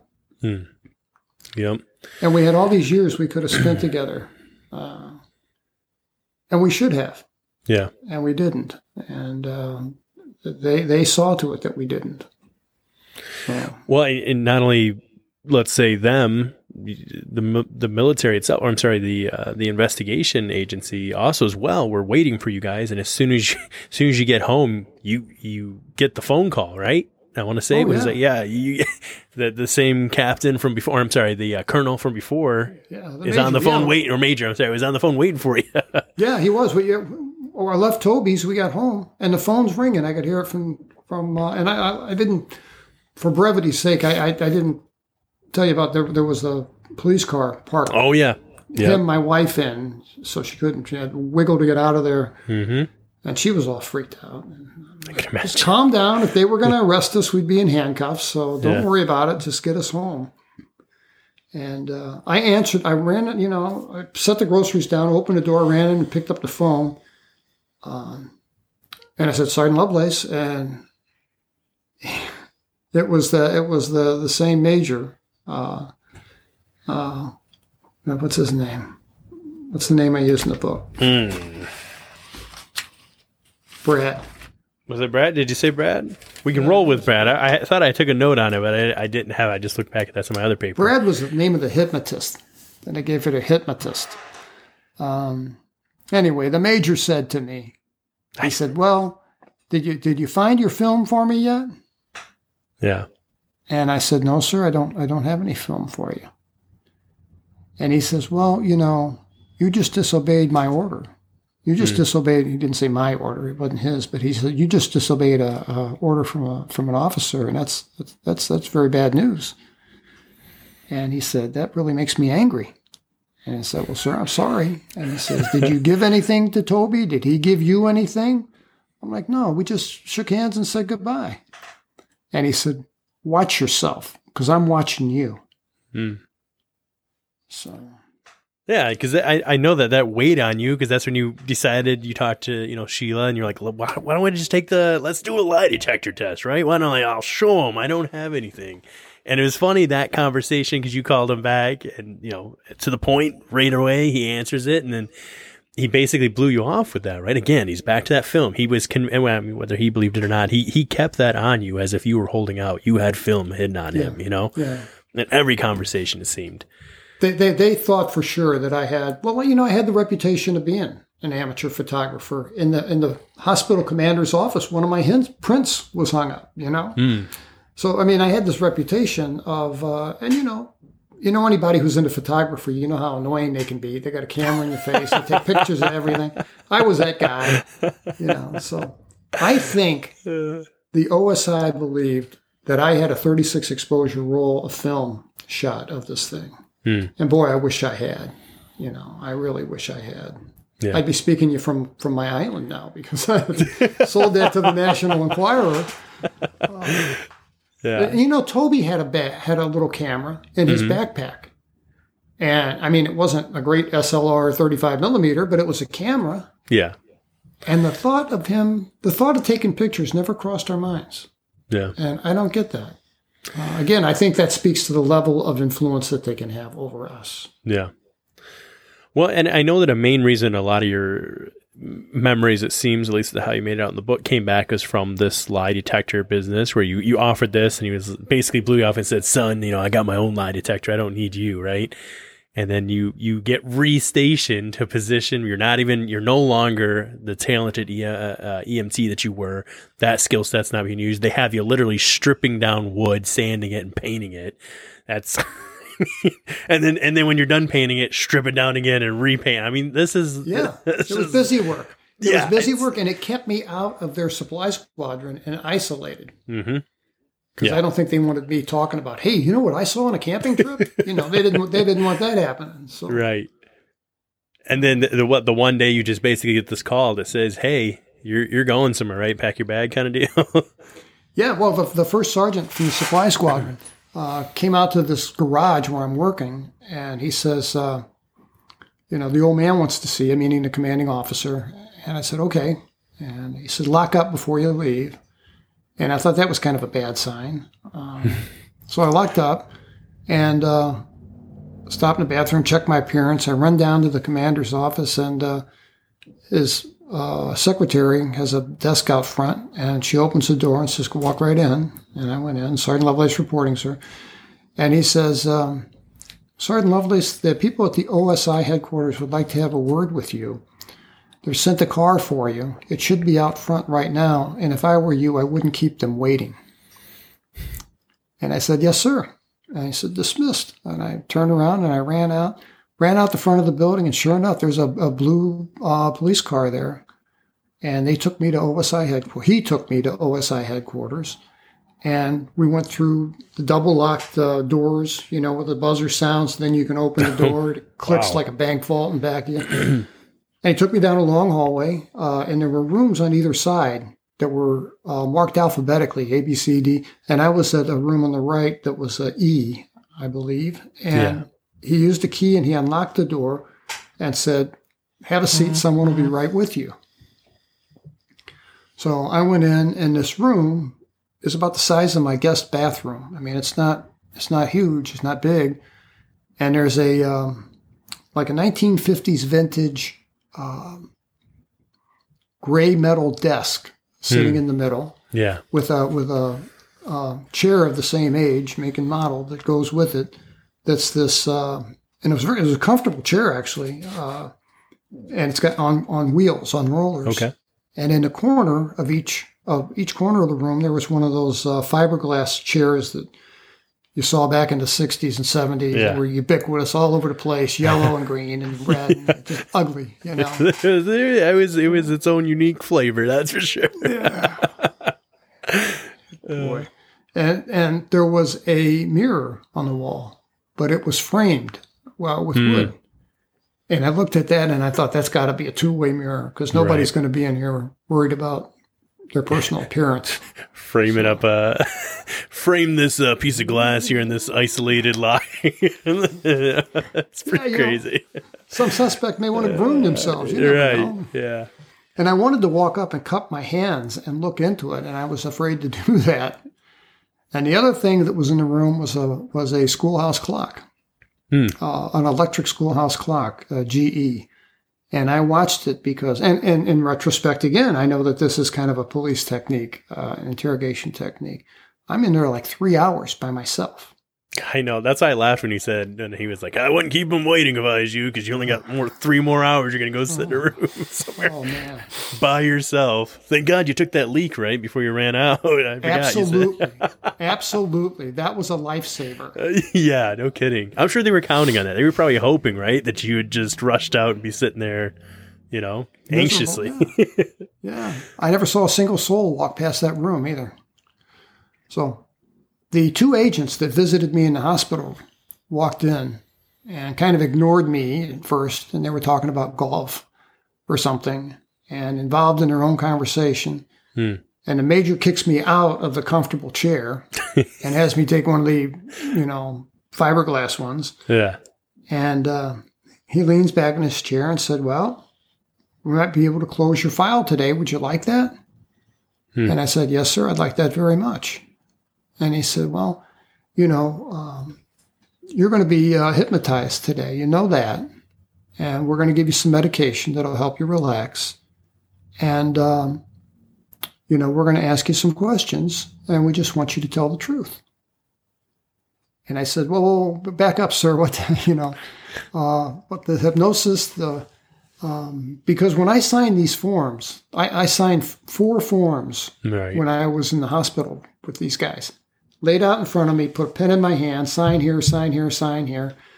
Um, I couldn't read if I wanted to because of the injury to my eyes.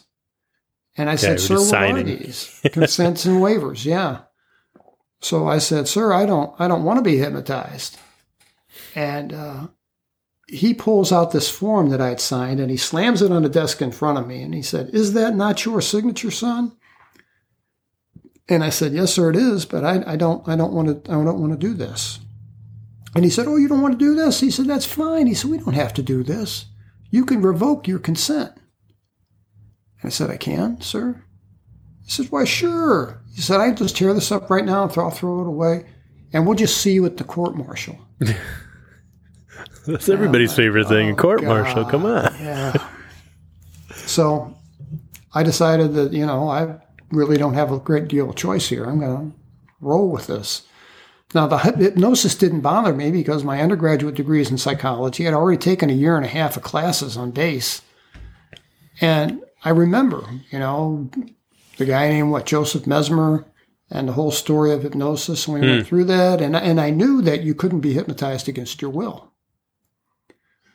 So I made the decision that I would, with the hypnotist at least, I would try to give him half of my mind, Right. bifurcate my mind. And in, in one half, I'm playing Beatle music and Rolling Stones and going through lyrics and then multiplication tables Yeah. and Just trying to anything, occupy, right? anything to occupy Yeah. my mind. And then in the other half, I'm answering his questions. And, uh, uh, but I, I didn't know about the drug. The drug worried me a little bit. Yeah. And the drug I found out is sodium amytal.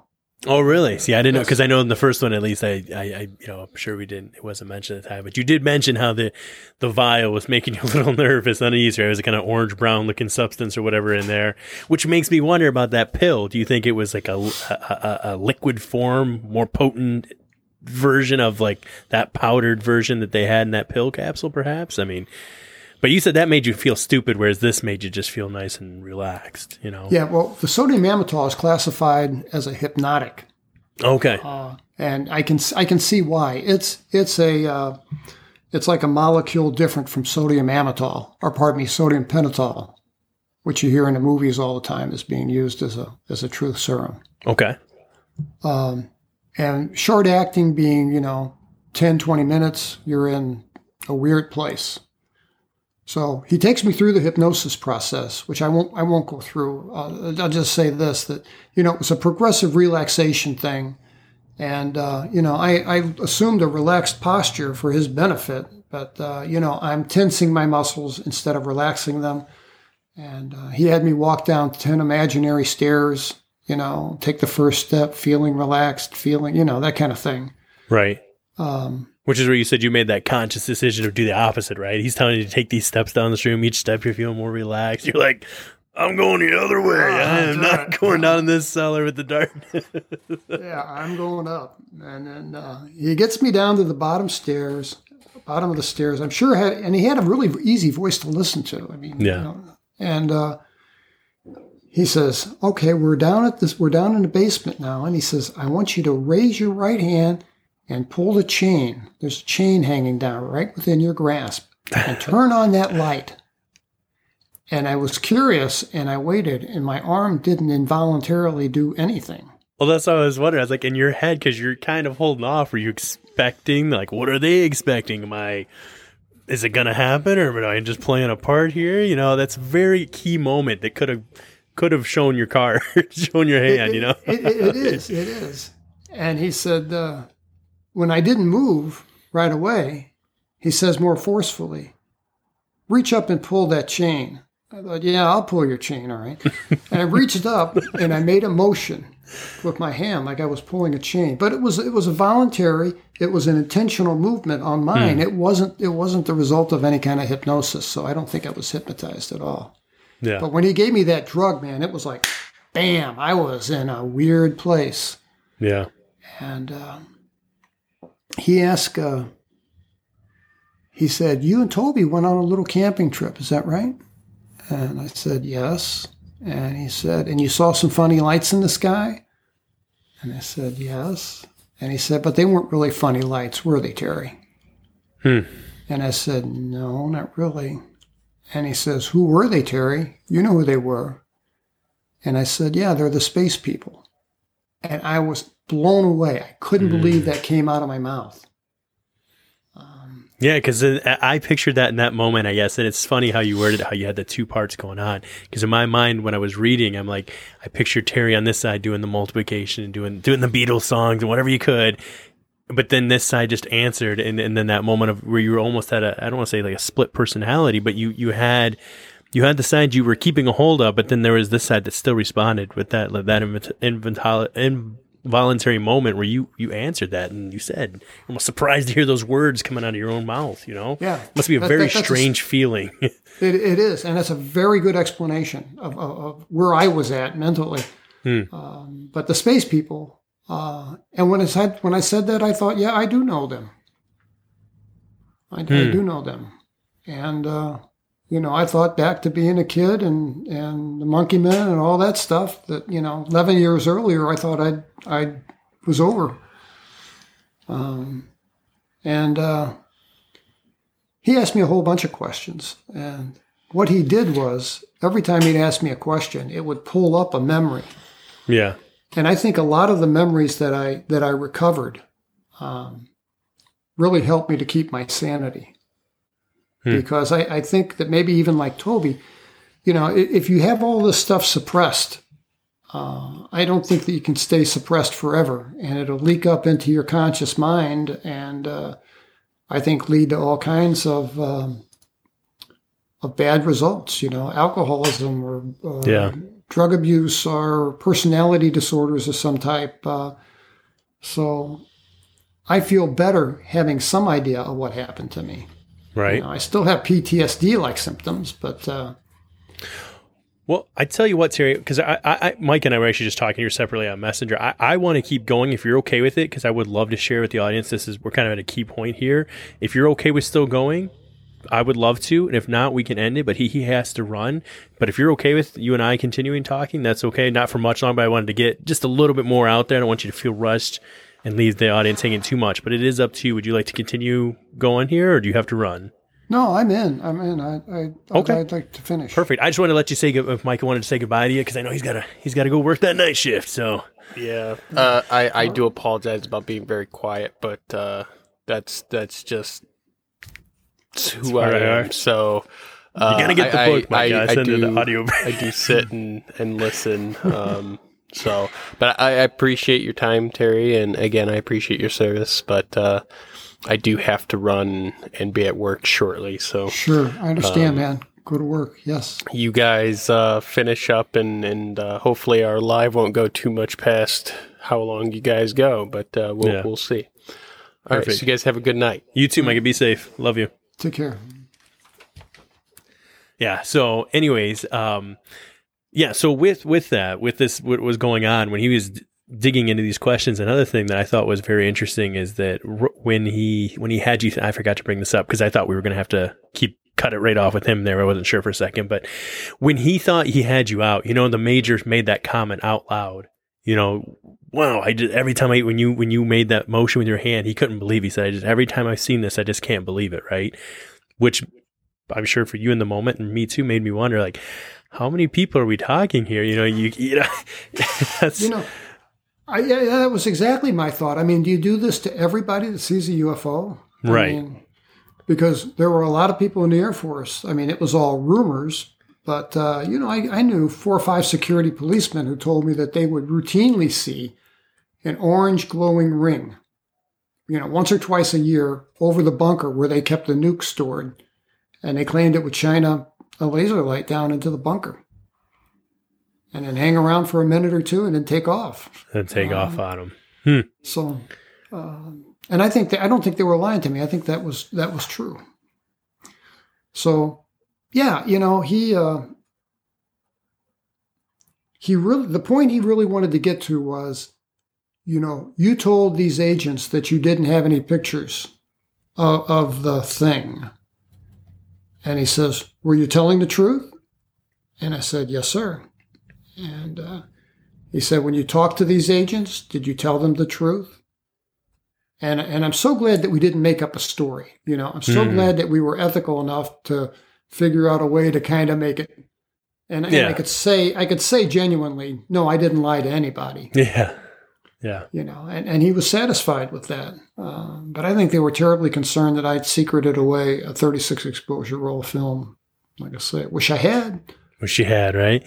Well, and that's something I was curious about when he was taking you through these memories, because as you, if you anybody that has not gotten the book yet should get it and should read it or listen to it, uh, however suits you. But when you're talking about the instances where you're starting to actually see these memories now, and you because when you, if you wouldn't mind just briefly at least hitting on in those moments, what was that like? Because you you started to see images of what actually happened on the ship, right? You actually started to see this and realize it wasn't just a, a bad dream or something that real Yes. memories were coming back.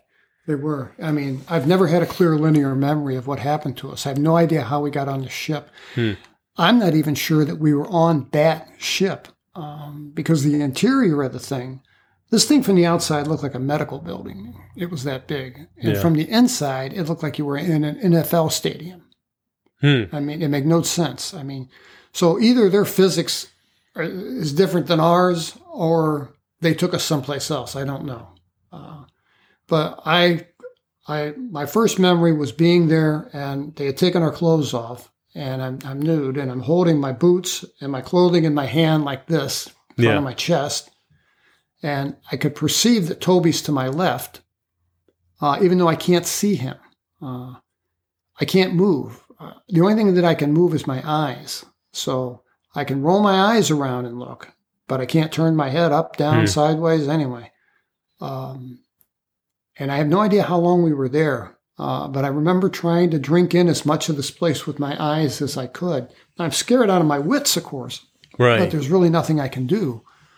Um, and everything inside this place was stainless steel or like white porcelain. The floors were like rubberized gray. Um, and there were multiple stairwells. We were like in an atrium that was open. I couldn't tilt my head back and see how high it went. But I had the feeling like we were in this gigantic building because I Yeah. could barely perceive figures at the far end. And uh, it was just, it was huge. And this is where I had the most, the most frightening memory. Um, and I think I included it in the book. I'm sure I did. If I didn't, I should have.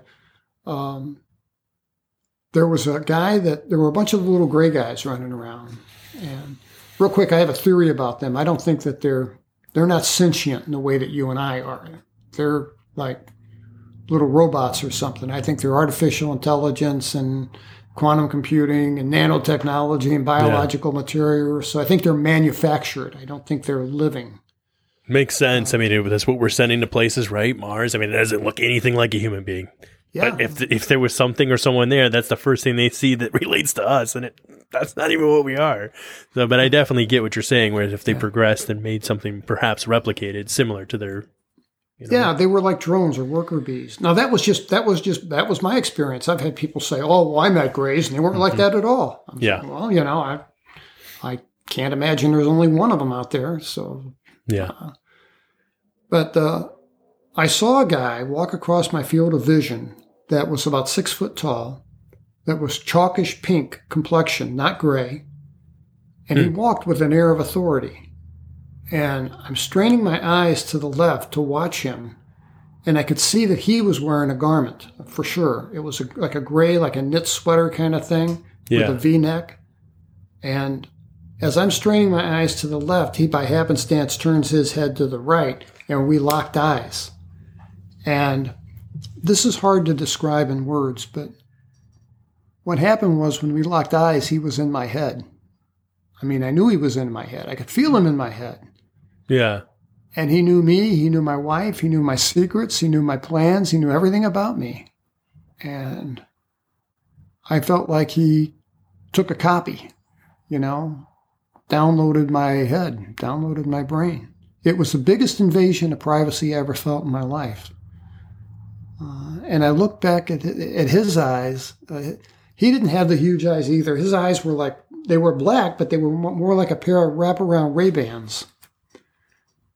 And hmm. I, uh, you know, the, the analogy that I give for this, because it's the best one that I can give, is that when, when our kids were little, we had a English setter, you know, and okay. he'd come over and put his head in my lap and I'd pet him and say, good boy. And he'd look up at me with the big brown eyes. Mm-hmm. And I could see in his eyes loyalty, trust, love, you know. Yeah.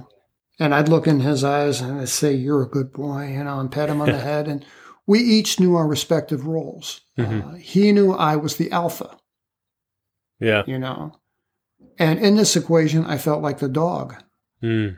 I felt really inferior to this, whatever this thing was that locked eyes with me was 500 rungs up the evolutionary ladder from me. Yeah. I just felt inferior in, in every way you can imagine. Uh, and that scared me.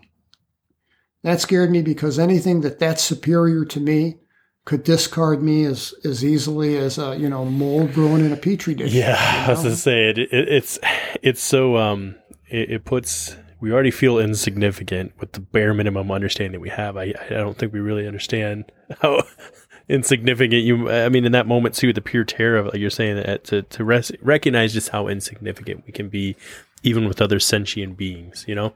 And we're not the top, we're not the be all end all. We're not top of the food chain. That yeah. was a revelation too.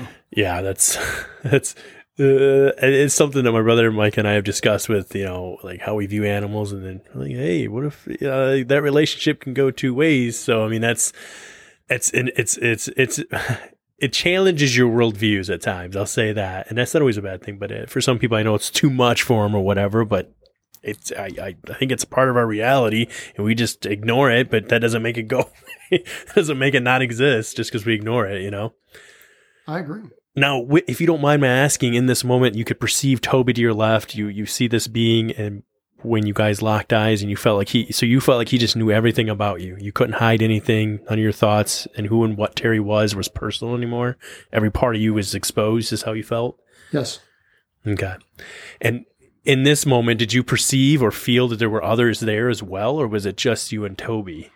Oh no, there were there were others there. Uh, oh, there were there was a group of humans that were we were kind of segregated over to the left, and these these people were over to my right, and I could strain my eyes and barely see them, but I could see them. And what was disturbing was they were lined up in rows and columns, and I couldn't see. I couldn't since I couldn't turn my head. I couldn't see how far back the the rows went. Hmm. Uh, so it could have been 20 people, it could have been 100 people, I don't know. Right. But what was disturbing was they were a mixed bag of men, women, and children. Hmm. And uh, when they kicked us out, when they were done with us, they didn't kick those people out. And yeah. I wonder to this day, you know, like survivor guilt, what happened to those people? Yeah. You know, and we're looking at them, and I don't know how long they'd been standing there, but their eyes are all, you know, moving around all over the place and they're all crying. There's tears down their eyes. Hmm. So um, I don't know what happened with them or what was happening with them, but uh, and then the other human beings I saw, I, I, swear they were human beings. They looked like human beings. I saw uh, six. It might have been seven. It was a mix of men and there was one woman, um, and they were they wore tan colored flight suits.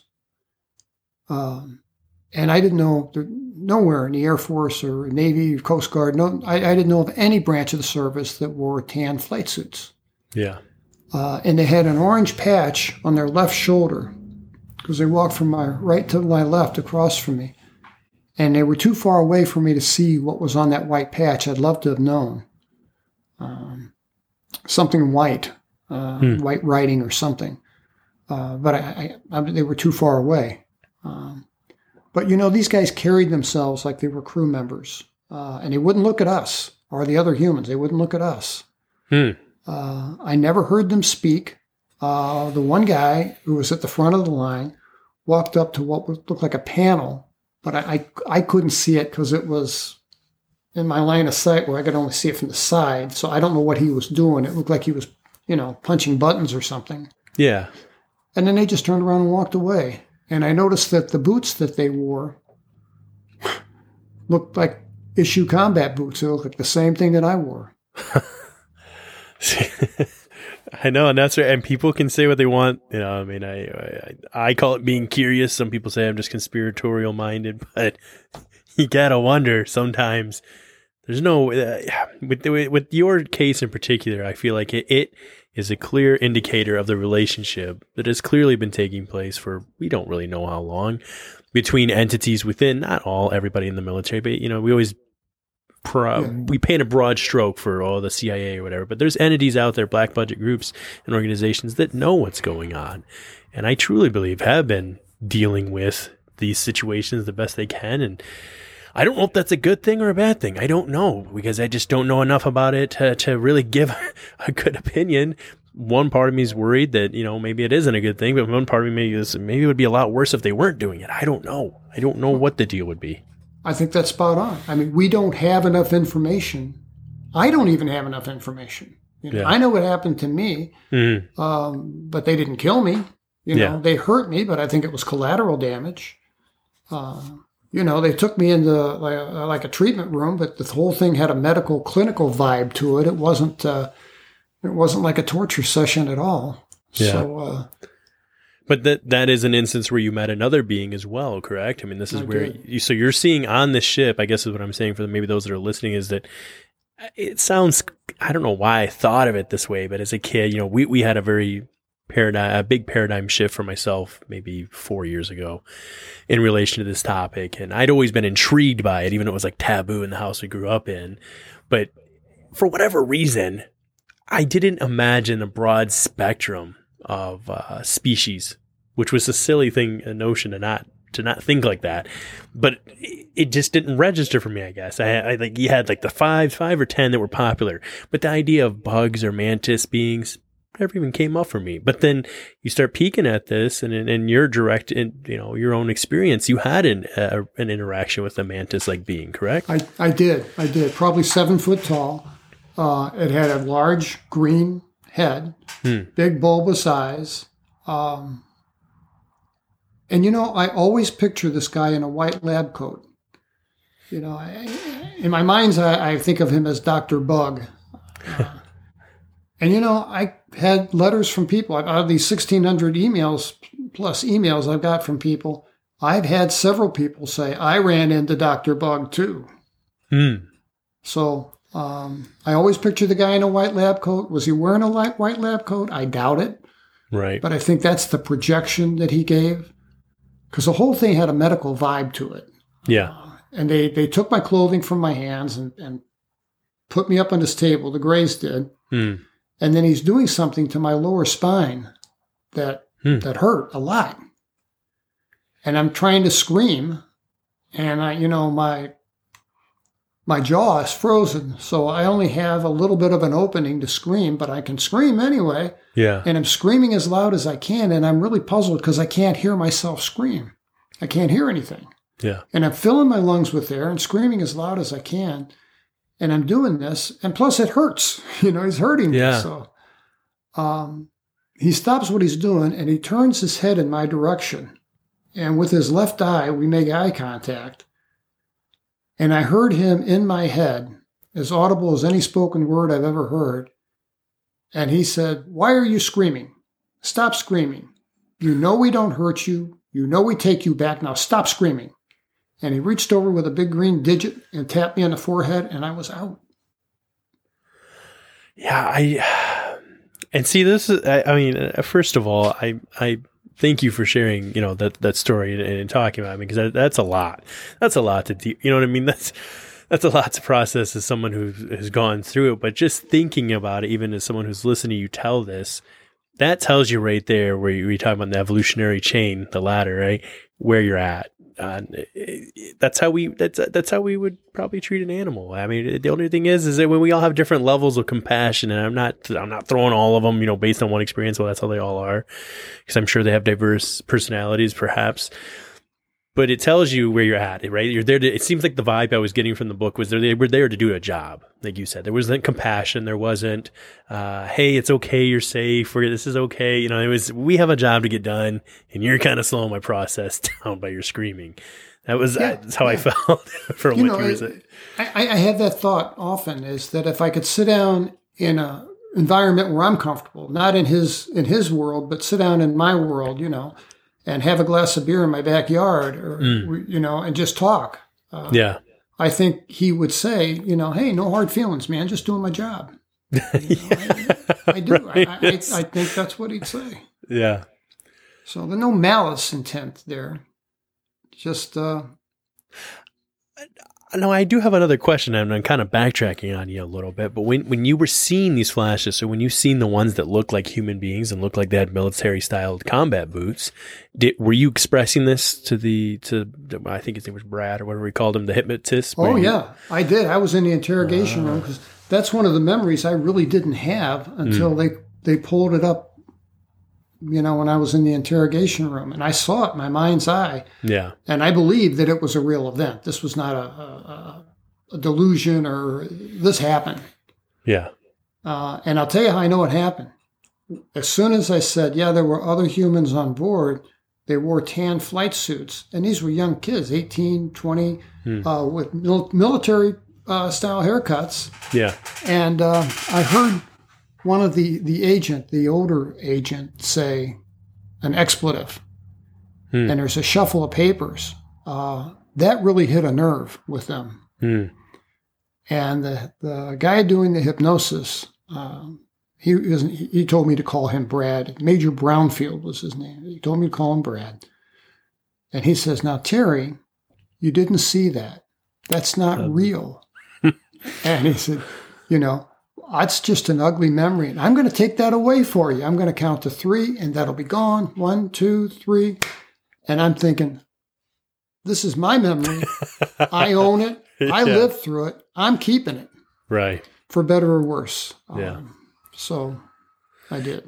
So I mean, that's I guess that's what was amazing too is that it, now outside of that one incident where it seemed to caused a shuffle and a little bit of a ruffle to feathers, they didn't seem that surprised by what you were talking about, right? It didn't seem like it was earth shaking news for them. They seemed like this was like just doing their job, right? Yeah, I mean, you know, when he walked in that my hospital room, you know, day two of being back, uh, and he said, "I know when you know." Uh, they knew. I, I don't know how they knew. Uh, I don't know. I don't know if it was park rangers that called them and said, "Hey, you know, there was a UFO here chasing your airmen out," or or what. But I, I don't think so. I think they knew some way independent, and that's just an assumption. I got nothing nothing to back that up with, but I, I think that they knew. I was going to say, I, I another thing that so as, because for your experience, at least on, I guess I should have laid that out too, because when when the being tapped you on the head and, and that ends, what you've seen on the craft, and you expressed how big it was too, right? You talked about how it's massive, and it looked like there was other crafts within that craft, right? Other so there, there were there were yeah. three saucers in there to my left that were just I mean, they were just classic flying saucers, uh, and they were lined up. I mean, like planes under a carrier deck and there were these huge garage doors uh, right in front of them. I guess so they could get in and out. You know. Uh, so I saw, saw a golf cart thing that had no wheels that was transporting huh. a bunch of grays, kind of just floating along. Just floating along. I so, so when that when that when that ended, I guess when when what you saw on the craft ends, or the being touches you in the head, is that when you went back to the the the monkey men, or was that in the beginning when you said they were the spacemen and that you knew them? Was, Be- we started off with I said they were the spacemen, they were the space people, is what okay. I said. I never talked about the monkey men during this uh, interrogation. That's right. That's right. You, how did that that came up? I must be misplacing the timeline because I, I thought that came up in that one, but I, clearly I did not. I must have you know, misplaced. maybe it did. Maybe it did. I the name Monkey Man came up. Yeah. Well, I think you know what I think maybe it did. But now that I'm thinking about it, is because it came up in the beginning, and he asked who are the the the, the space. You said they were the spacemen, and you said I know them. Uh, I used to call them the Monkey Men or something That's like that. right. And then he When asked, I was a kid, I knew them as yeah, the Monkey Men. That's yeah. right. I had to think about. it. I should have wrote that one down for myself. I had terrible memory sometimes, but yeah. So because then that's when you had that moment and realization of uh, the the mask being unmasked a little more. And I know we kind of started with your poem in the beginning. So for those that might be you know listening to this right now, it, that's when you've seen a switch, right? Something swapped out for you there. Yeah, yeah. And, and and I didn't know if they're the same. I assumed that they were the same beings. Uh, but you know, I was confused too because I'd seen two flying saucers, and I thought I knew everything that about you know extraterrestrial spacecraft, right? Uh, and this Yeah. wasn't a saucer. Ergo, it must have been something else. Uh, uh, um, yeah, it was just something that I had never, in my wildest dreams, ever imagined seeing. Hmm. And that's, I guess that's what I'm saying is that it's interesting how be, it looks like with these beings or whatever's going on that they can either completely cause you to, to, to, to be fuzzy or, or not sure it's there. There's something there. We know it's there and it's deep in us, but you can't put it's, it's just not clear. It's fuzzy and it, or like there's not faces to what you see or whatever. And then there's times where the, with the childhood stuff where it seems to be there's these images, but they're just not what they were, right? But the images at the time, until you've seen that, it was, I mean, it, you've seen it as a monkey person, as a monkey man. That was the image you've seen, or they wanted you to see. And so I find it interesting that at times that they completely erase things, and at times they allow you to see something, but maybe not as in reality of what it was. And whatever the reasoning behind that is, I don't know. Maybe they think that they're you know, because we all live on Earth. So that kid that seen a possum, man, maybe they just thought he, you know, one time he laughed at a possum and they thought he'd have a great time seeing one walking on two feet. If they projected themselves that way, I don't know. But it's oh, it's always so mind puzzling, you know, boggling to me that you know people always want to chalk off these experiences. Well, they didn't see the same as me, or they didn't see the same, so it's not that doesn't count. I'm like, well, you, we really don't know what we're dealing with here at period at all, and Yeah. so if we're having the only underlying thing that I can seem to say, and you probably have much more data for this, is that there is something happening in relation to strong childhood memories and dreams. And whether we see the same thing or not, might, I think it's a little more irrelevant. It's it's that feeling of what happened and what took place tells you that some something has to be there with that. I mean, you can't. Why a possum? You know, like or any whatever the thing is that it projects itself Yeah. as. It makes You almost I- zero I- sense. It makes zero, zero sense, but you know what? It may, may, may make a lot more sense than we think. I mean, Hmm. I think that they have the ability to um, know how the kid's going to perceive what he, what he sees. Because when I first saw these monkey men, they didn't frighten me. I thought they were Hmm. kind of comical. That's true. You said they were like little circus monkeys, right? Yeah. That is true. And I, some of the other people, and again, I, this has only briefly happened where we finally started talking to a few people about some of the stuff in their dreams. A majority of them seem to be, and that's why I was uh, curious about what the monkey meant for you, if there was some sort of experience you had with that. Because for, for some of us that had had these dreams, almost all of ours were tied back to a movie that impacted us. And for whatever reason, and the way these dreams would start, it's always that movie. That movie is the only thing that I'm seeing is a commonality. Different movies, but the thing that's projecting to them is that whatever that thing was that either brought them fear or happiness, but it, it appears as if that movie is the is the existence of what's taking place, um, and and that's I, I don't know, and again you have sixteen hundred cases, you have way more, but it, it it seemed interesting to me that it seemed to be tied to something. And maybe they're having a harder time understanding, perceiving what fear is or happiness. You know, maybe like you said, they think it's something they want you to see. Um, I don't know, but Yeah. uh, it, it, I I got you off track there. I went way way too far with the with the No, no, monkey no, man that- stuff. that's- That's, that's- It's a, it's a good point. It's a good Yeah. point. so with with that wrapping up. They thought they had you in the bag, though, right? They he thought he went in, extracted whatever memories that they needed, and that they felt they were confident knowing you didn't have any photos, and that they had done their job, right? That's I mean, right. as I so and again, I I don't think if he gave a number. I don't remember if he did, if the major did, but I want to say it said uh, you, you estimated maybe hundreds, fifty to hundred people they had done this with before. I mean, is it, I don't know if he gave a number or not. I don't think I gave a number. I think what I was trying to say was, you know, it, it's going to be a big number if they do this to everybody that sees a UFO. Hmm. You know, Right. Which obviously, I mean, you and Toby had a little more, a little more of an incident than just seeing one. yeah, Clearly, we had a little little greater in, level of intimacy than Yeah. the average person. So. which I thought was interesting too. You did bring it up, and I suppose that's worth noteworthy for people that are perhaps listening. If this is triggering anything for them to think about, is that you said you told uh, Brown while this is going on, "Hey, we're not supposed to talk about this, right?" You brought that up to him. You said that there, there was penalties or a price for We'll pay a this. price for this. Hmm. They're going to be mad at us. We shouldn't talk about it. You know, for 45 years, I didn't talk about it Yeah. I, and, until I saw those x rays in 2012. Mhm. And when I saw that, that was just, it was a slap in the face. It was a catalyst. Uh, Yeah. And, uh, you know, my wife was shocked. I brought the topic up. Uh, Yeah. we, we didn't talk about it because it would give me nightmares. I couldn't sleep for a week, you know? And I felt so guilty. Uh, and I don't know why. You know how I felt? I felt like I was violating some kind of sacred family secret, you know, some kind of fiduciary trust of some kind. Right.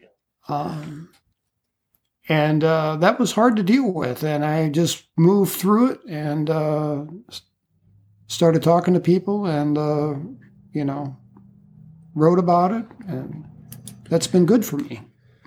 Well, that that was only other. I only had like just three more things I wanted to hit with you, and then I, I promise I'll let you get at it. Do you first of all, do you need to use the bathroom or anything right now? No, you- I'm oh, good. You I'm sure? good. Okay. I just wanted to make. I don't want you sitting there.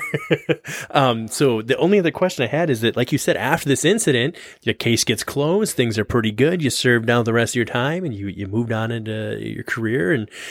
For the most part, outside of a couple incidents where you, you know, the bookstore where you seen an image that bothered you and triggered you in the, in the open Strieber's book, yes.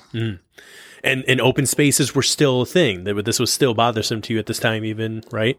Even to this day. Okay, so but outside of that, life was relatively normal, right? Uh, Normal as it can be, where you know we're just going about doing our thing and working our career. The one thing that I noticed that stuck out to me was well, obviously you had the incident with um. Oh, was it Tammy? Was that the name he gave to her? Cheryl is who I call Cheryl. her. Oh, Cheryl. I don't know. I'm sorry when I said Yeah, Tammy. the lady that, that had the mental illness that Yeah. brought me the amazing photograph. yeah yeah but but but with with okay so that's my question about the whole thing and uh, for those that maybe we're not going to get to hear about it all tonight go read the book you got to hear the story but with this photograph that she ends up taking right? That you had an expert who had served i want to say 40 something years or more on the railroad himself look at and say hey yeah he said this is this is a this is a real threat. If this is something that's going on we need to notify somebody.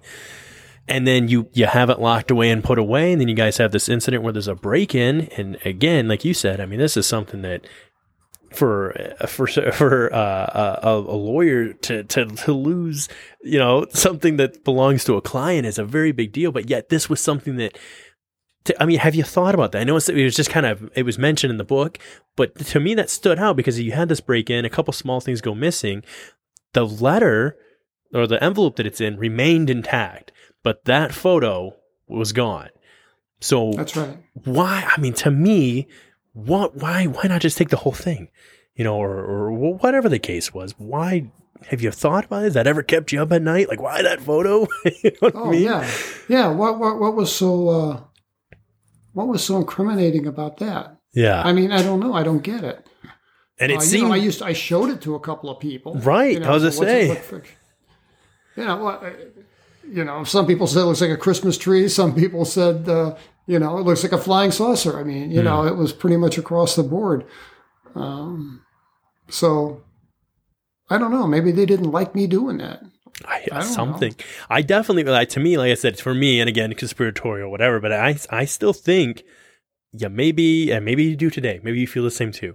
Whether it be them for sure, still watching, or a, an entity of the government that keeps a tab on you.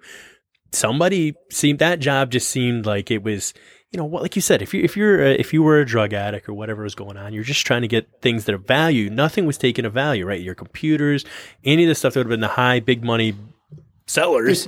Yeah, a bunch of parking tags. tokens, parking tokens from my desk, the twenty dollar bill that I kept in my desk. Uh, I had a pair of antique justice scales that somebody gave me that I just Yeah. bought them because I thought they looked cool on my bookshelf. They took those, and that was it.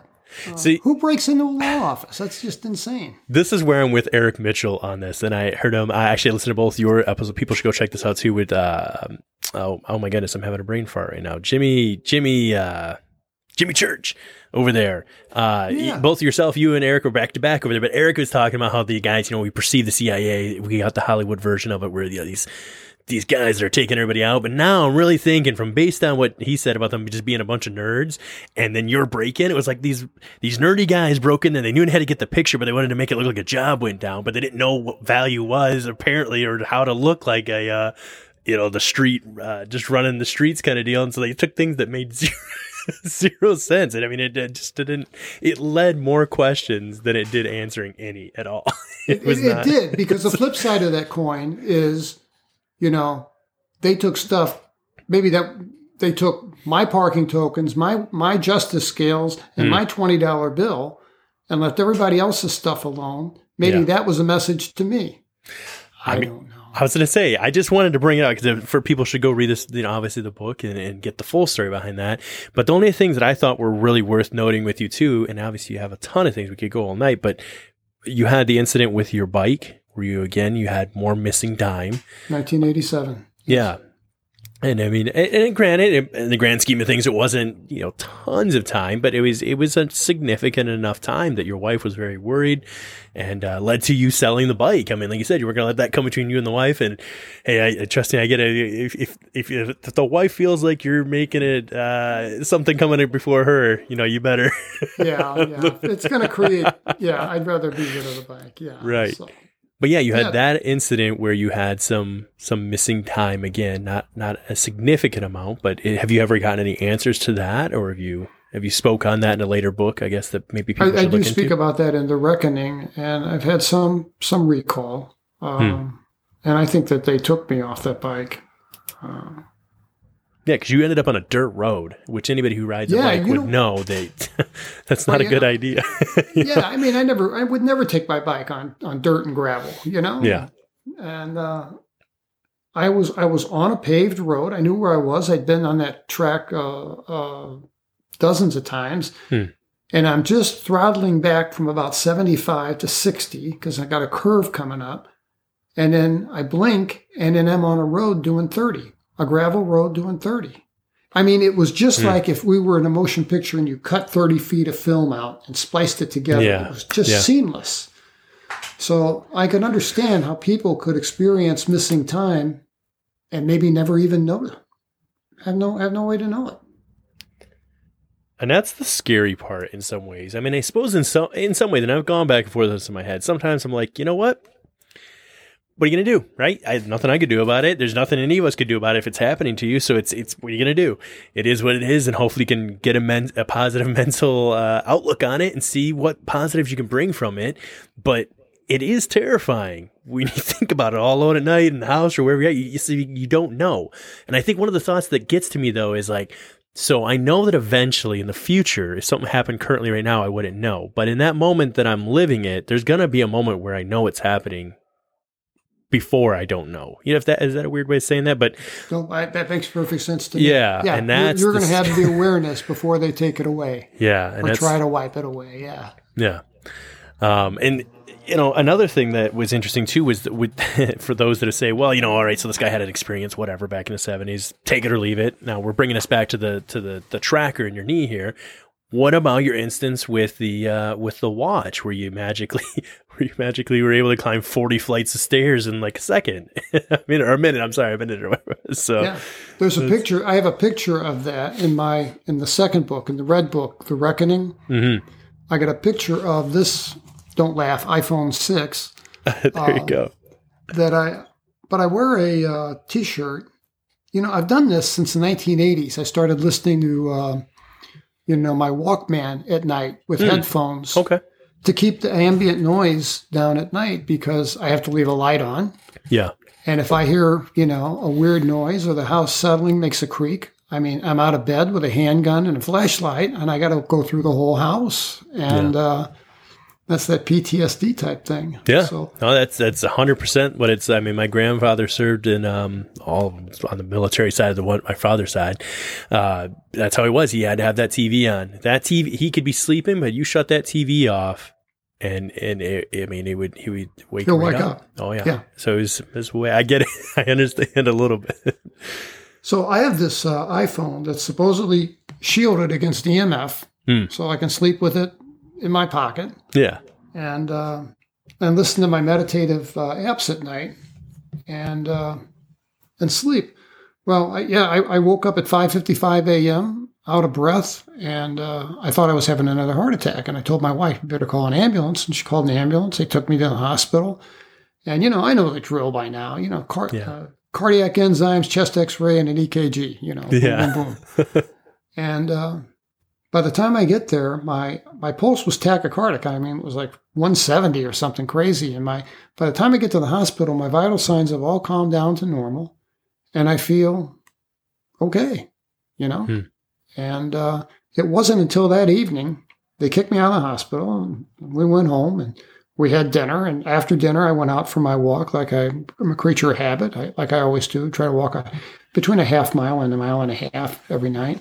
Yeah. So, and I always take my phone with me to clock my steps. So I got a record of, you know, how well Yeah. I'm doing. And I, I hit the uh, health app and I saw that I had climbed six flights of stairs. And it was between 523 and 524 a.m., according to Apple. And you notice there's only one spike. There's one red spike that goes straight up. well, I can't climb six flights of stairs in 60 second span. Yeah.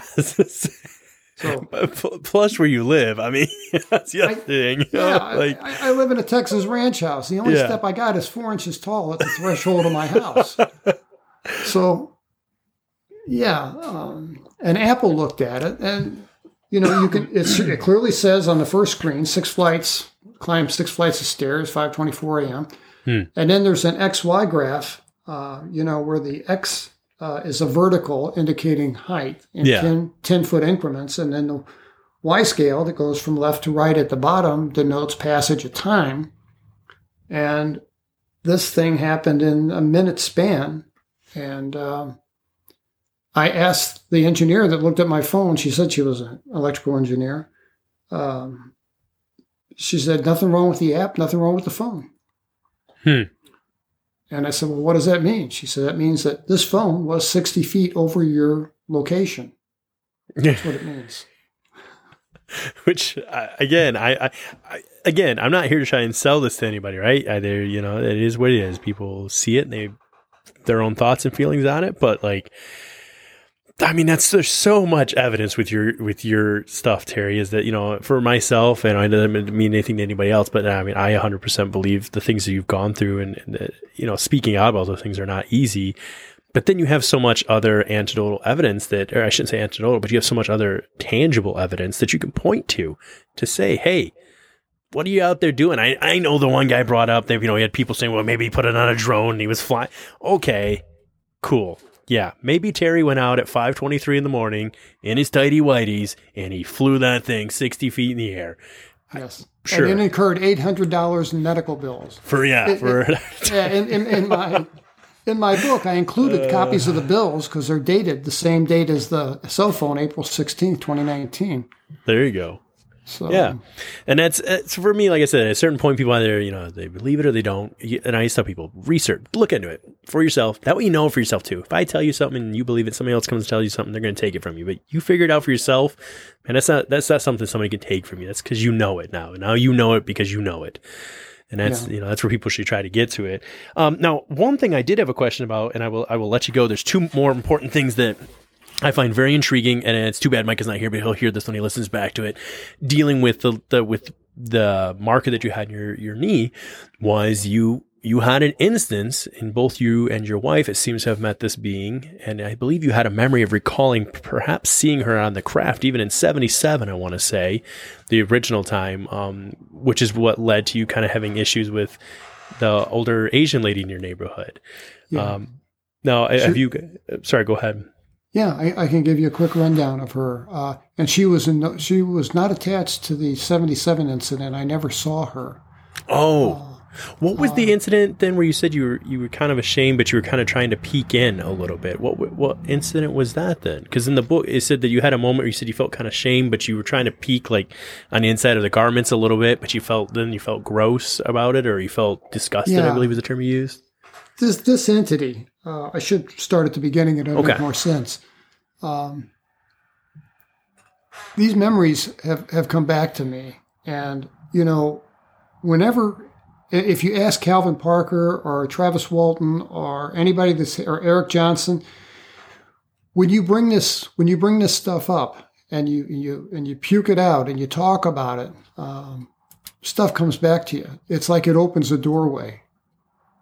And I've had like some weird paranormal events. Uh, I, I won't. I won't go into them. Just some freaky things, like my television turns itself on at two a.m. Hmm. You know, and it's been doing it for years. My, you know, it doesn't matter which TV it is, and we're not even frightened by it anymore. We just get up, go turn it off, and I say out loud, "Hey, knock it off!" You know.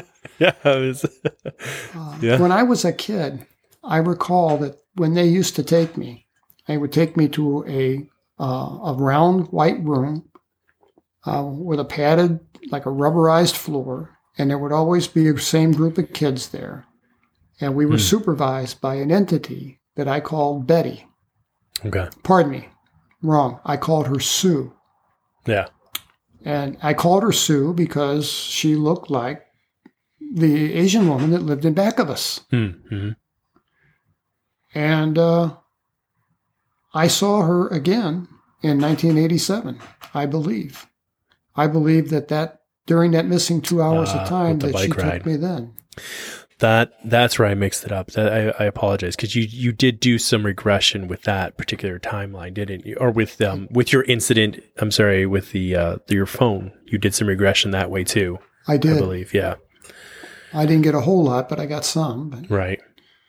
And then, you know, Betty came and visited me in my home.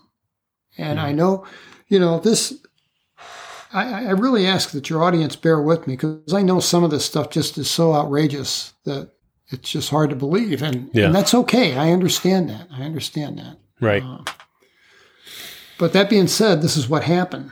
And that was that I, I woke up in our living room. And this was the third week in October 2017. Hmm. And my book was almost done. And I was talking to this doctor in Tijuana about taking this thing out of my leg because he didn't need a, a cardiac clearance letter. Yeah. He said, No, he said, You sign a waiver, I'll take it out for you. And uh, I had planned to go down to Tijuana and get it taken out of my leg.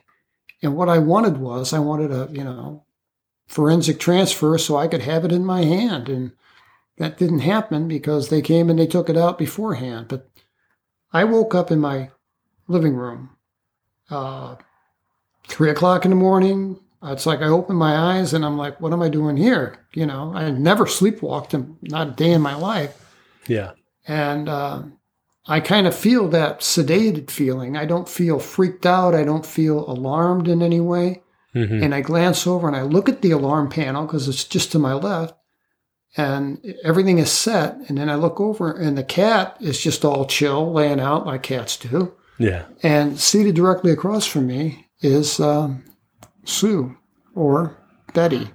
I turn. I called her Betty, um, and this is. I know this is crazy, but Oh, she I wore a wig. She wore a wig. She wore a black Mm. wig, and it was it sat on her head, kind of askew because it was a wig made for a human head, and her Yeah. head is bigger. Yeah, I, don't mean to laugh. It's just that they've literally used that in movies. They we've all seen the alien movie. It's it's it's from the scary movies. They're just parodies, but they were talking about the aliens trying to wear that, and that's what everybody was making fun of. They're like, "Your hair looks terrible." like it's Yeah, and, and, and you know the reason I chose to call her Betty was because she reminded me of Betty Rubble from the Flintstones back in Mm. the '60s, the cartoon. yeah, and uh, we communicated telepathically, and it felt as normal as talking to you. It, it was uh, a weird experience. And she told me, she said, you know, you shouldn't talk about your story, and you can't have you ha- can't have that thing taken out of your leg. And she said they won't allow it. They won't allow that to fall into the hands of quote terrestrial scientists. That can't happen. Hmm. So So in her mind, the, the terrestrial scientists being Earth scientists, correct? Being, Correct. Yeah, yeah. And, And, it, three, and- three go weeks later, I woke up with the injuries and found out that they, they came and taken it out. Of my leg. yeah, I- I- and that's for Mike. Obviously, if you're listening, so that's that's why that it was there and then it wasn't there. But then leaving the the remnants that were left over. Um, but you know, the, the- another thing that she said that I thought was super thought provoking, or for anybody that pays attention to it, was that it, it seemed that not only did she mention that perhaps your own government, you know, your, your own species at work could take you out, but she hinted at the fact that the people, it sounded, correct me if I'm wrong, but it almost sounded like she worded it as in the people that I represent. It seemed like it was like she was like an ambassador or an ambassadress, I guess you'd say, in, in a sense, because she kind of worded it that they won't allow this, and I'm trying to give you a heads up. Yeah, you know, Um, she referred to them, uh, the aliens, as her host because Yeah. I, she used that word, and you know, the word host. I mean, I mean, it could be a noun, it could be a verb, it can be a parasitic, uh, symbiotic relationship between two organisms. You can host a dinner party. I mean, there's lots of different Yeah. meanings to the word. And I asked her, "Who are your hosts?" And she said, You call them aliens. I call them my hosts. They're not alien to me. And I thought, well, Hmm. that's kind of poetic, you know? Yeah. Yeah, and it, I'm sorry. If you had a thought, please. I was say I, I should stop talking so much more and let you. people are here to hear what you have to say, so I should stop interrupting you. I just every time you say something, just it tri- uh, so many things. You're like, man, what about this and what about that? And I, I did you feel then in some ways, and I don't know if this is too far. There would be two questions I'd have, and I per- pretty much done with taking up your time this evening, which we greatly appreciate, by the way. I Um, and I'm appreciate sure- the opportunity to talk to your awesome audience. So, Oh, for sure. I'm, I was say I hope. I mean, I'm sure there'll be those that are enthralled. There'll, there'll be a couple, maybe interesting emails from one or two that are not. But that's the way it goes. Yeah. but um, would you?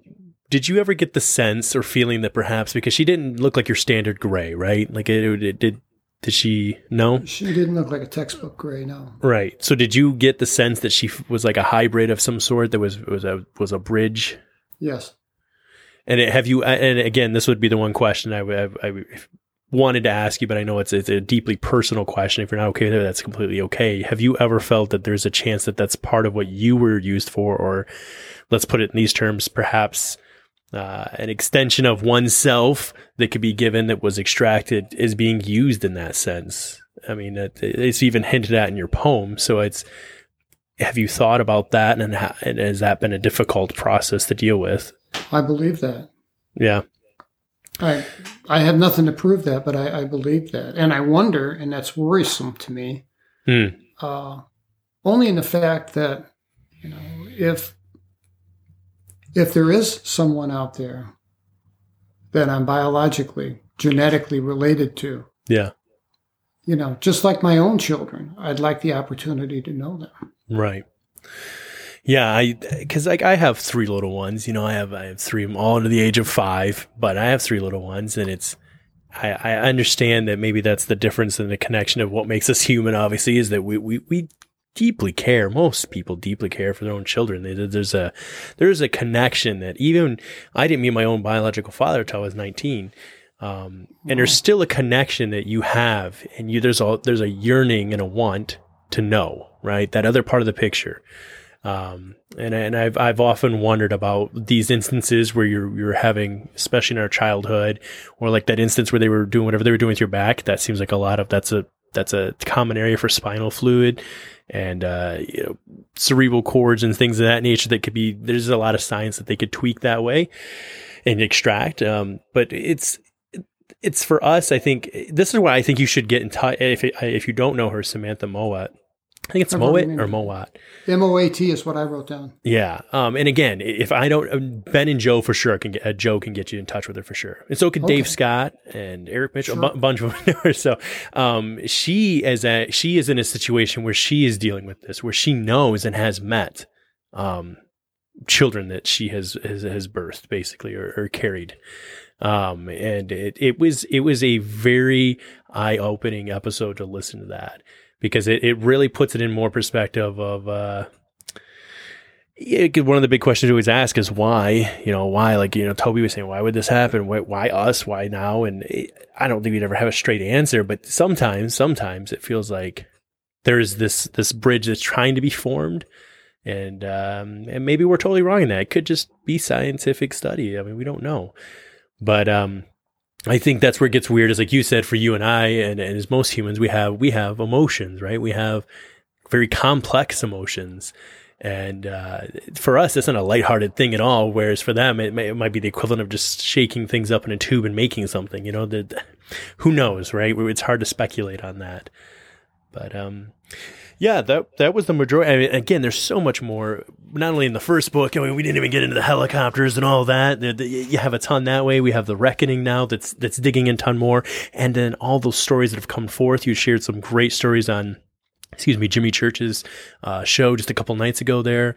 Um, the one in Africa in particular, I, I found that one really, that was very intriguing where the guy was like, Hey, I'm pretty good with mechanics. Like, yeah, I know. I do you need a that. hand? Like, I love that. um, but yeah, people should definitely get uh, in touch with you through, uh, once again, uh, it was terrylovelace.com, correct? Correct. Yep. Uh, Uh, TerryLovelace.com is my website, or you can email me at uh, terrylovelace at yahoo.com. plain and easy. And we'll make sure we have that all in the show notes for anyone that, you know, too lazy to type them in. I get it. So we'll have them right there. You just scroll down, you click on it, and we'll get you in that such that way. Once again, Terry, thank you very much for coming on. Um, and making the time. This is this. I, even if this reached just one person out there that needed to hear this or, can relate to this and gets in touch with you or get some help, um, then, then that's what it's about for me. You know, that's it. We did a job. That's we're helping somebody. So I appreciate it. That's what it's all about. All right. Well, as I always end the show saying, I'd ask everyone to once again, please stay curious and keep it weird. Keep it real. That's perfect. That's what we do.